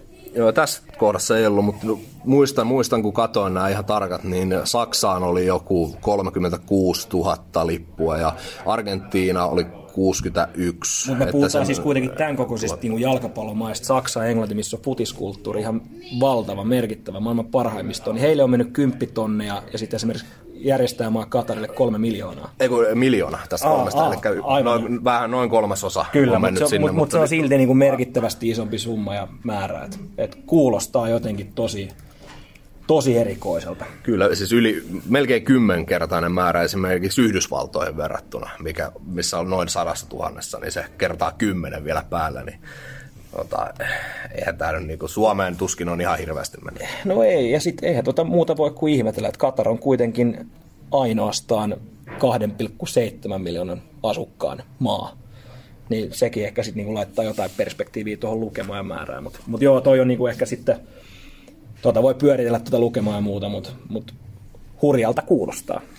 Oh, ja siis äh, jos nyt mennään vielä, tämähän on nyt, tämähän on rahaa vaan. Eli lipun myynti on, on, se sitten niin, että ostetaan jostain maista, maista henkilöitä sinne tulemaan, tota, mitä jo mainitsit näitä maita, niin uh, mutta se, että ihmisoikeudet, varsinkin homojen oikeudet Katarissa. Niin, ja naisten. Ja naisten, totta kai. Niin, on monta kertaa kysytty juuri täältä Katarin niin jalkapallon lähettilältä, että vasta, en muista oliko nyt CNN vai minkä, minkä tota, haastattelussa oli nyt viime viikolla, niin vielä monta kertaa yritettiin kysyä, että no onko nyt niin kuin turvallista esimerkiksi nyt homoseksuaalinen mm. olla Katarissa paikalla, niin kyllä kisoja pääsee seuraamaan ja on, on ihan turvallista, mutta jos teillä, niin kuin, teillähän on vielä laissakin, että mm. hommat on kielletty ja niin kuin mitä jos nyt kisaturistit pitävät toisiaan kädestä tai osoittavat hellyyttä muulla, muulla tavalla siellä julkisesti, niin teillä on laissa kielletty, niin, niin siis... sitten kuitenkin sitten sanotaan, no on, on turvallista ja kaikki on tervetulleita, mutta niin. mikä se sitten tosiasia Niin, no siis järjettömältähän toi kuulostaa. Niin kuin, okei, okay, Katarissa on oman, oman maan lait, mutta se, että sit, kun sinne tulee ympäri maailmaa matkustaa muita ihmisiä, niin mitä jos he tekee itselleen normaaleja asioita, mitkä on normaaleja muussa maailmassa, niin käsittääkseni joutuu sitten niin linnaa vaan tai vähintään poliisien huostaan tämmöisissä tapauksissa. Mutta niin kuin, toi on niin käsittämätön juttu, että niin kuin, ei tota, siis tota, tästäkin voisi jauhaa monta monta tuntia. Faktat on käyty läpi jo niin kuin uutistoimistojen puolesta, mutta, mutta huolestuttavalta näyttää, kuulostaa ja vaikuttaa.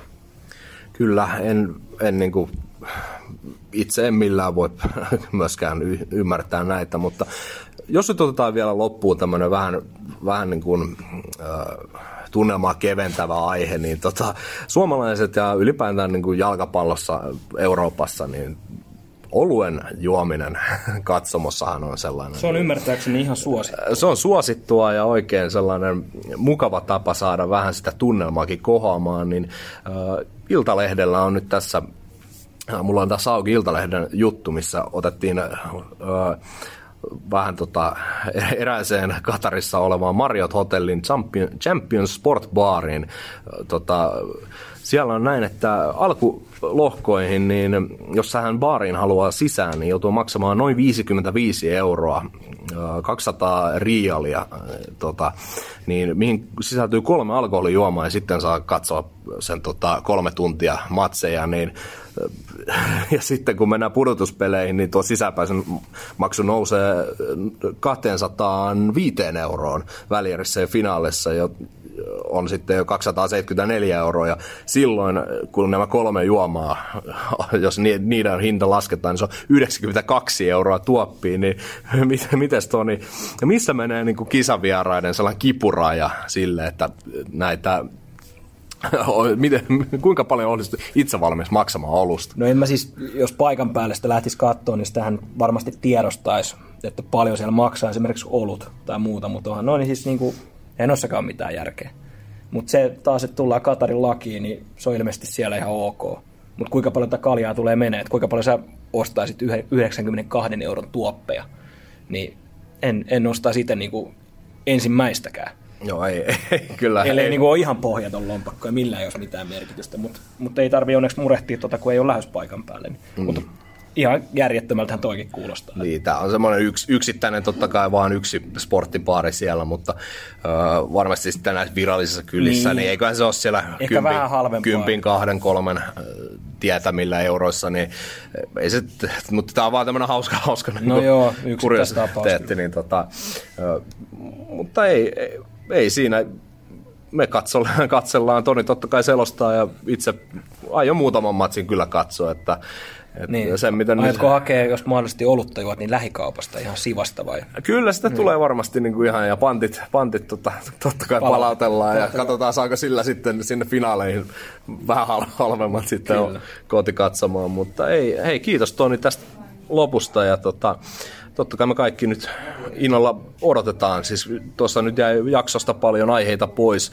kun mietitään, siellä on Messiä, Ronaldoa ja Mülleriä ja muita, keillä on varmasti ne viimeiset kisat. Niin tota, yksi kuuntelekysymys meille tuli, niin jos siihen päätetään tämä, niin kelle näistä tota, viimeisiin kisojen herroista näkisit, että se auringonlaskuun ratsastaminen sujuu tyylikkäimmin?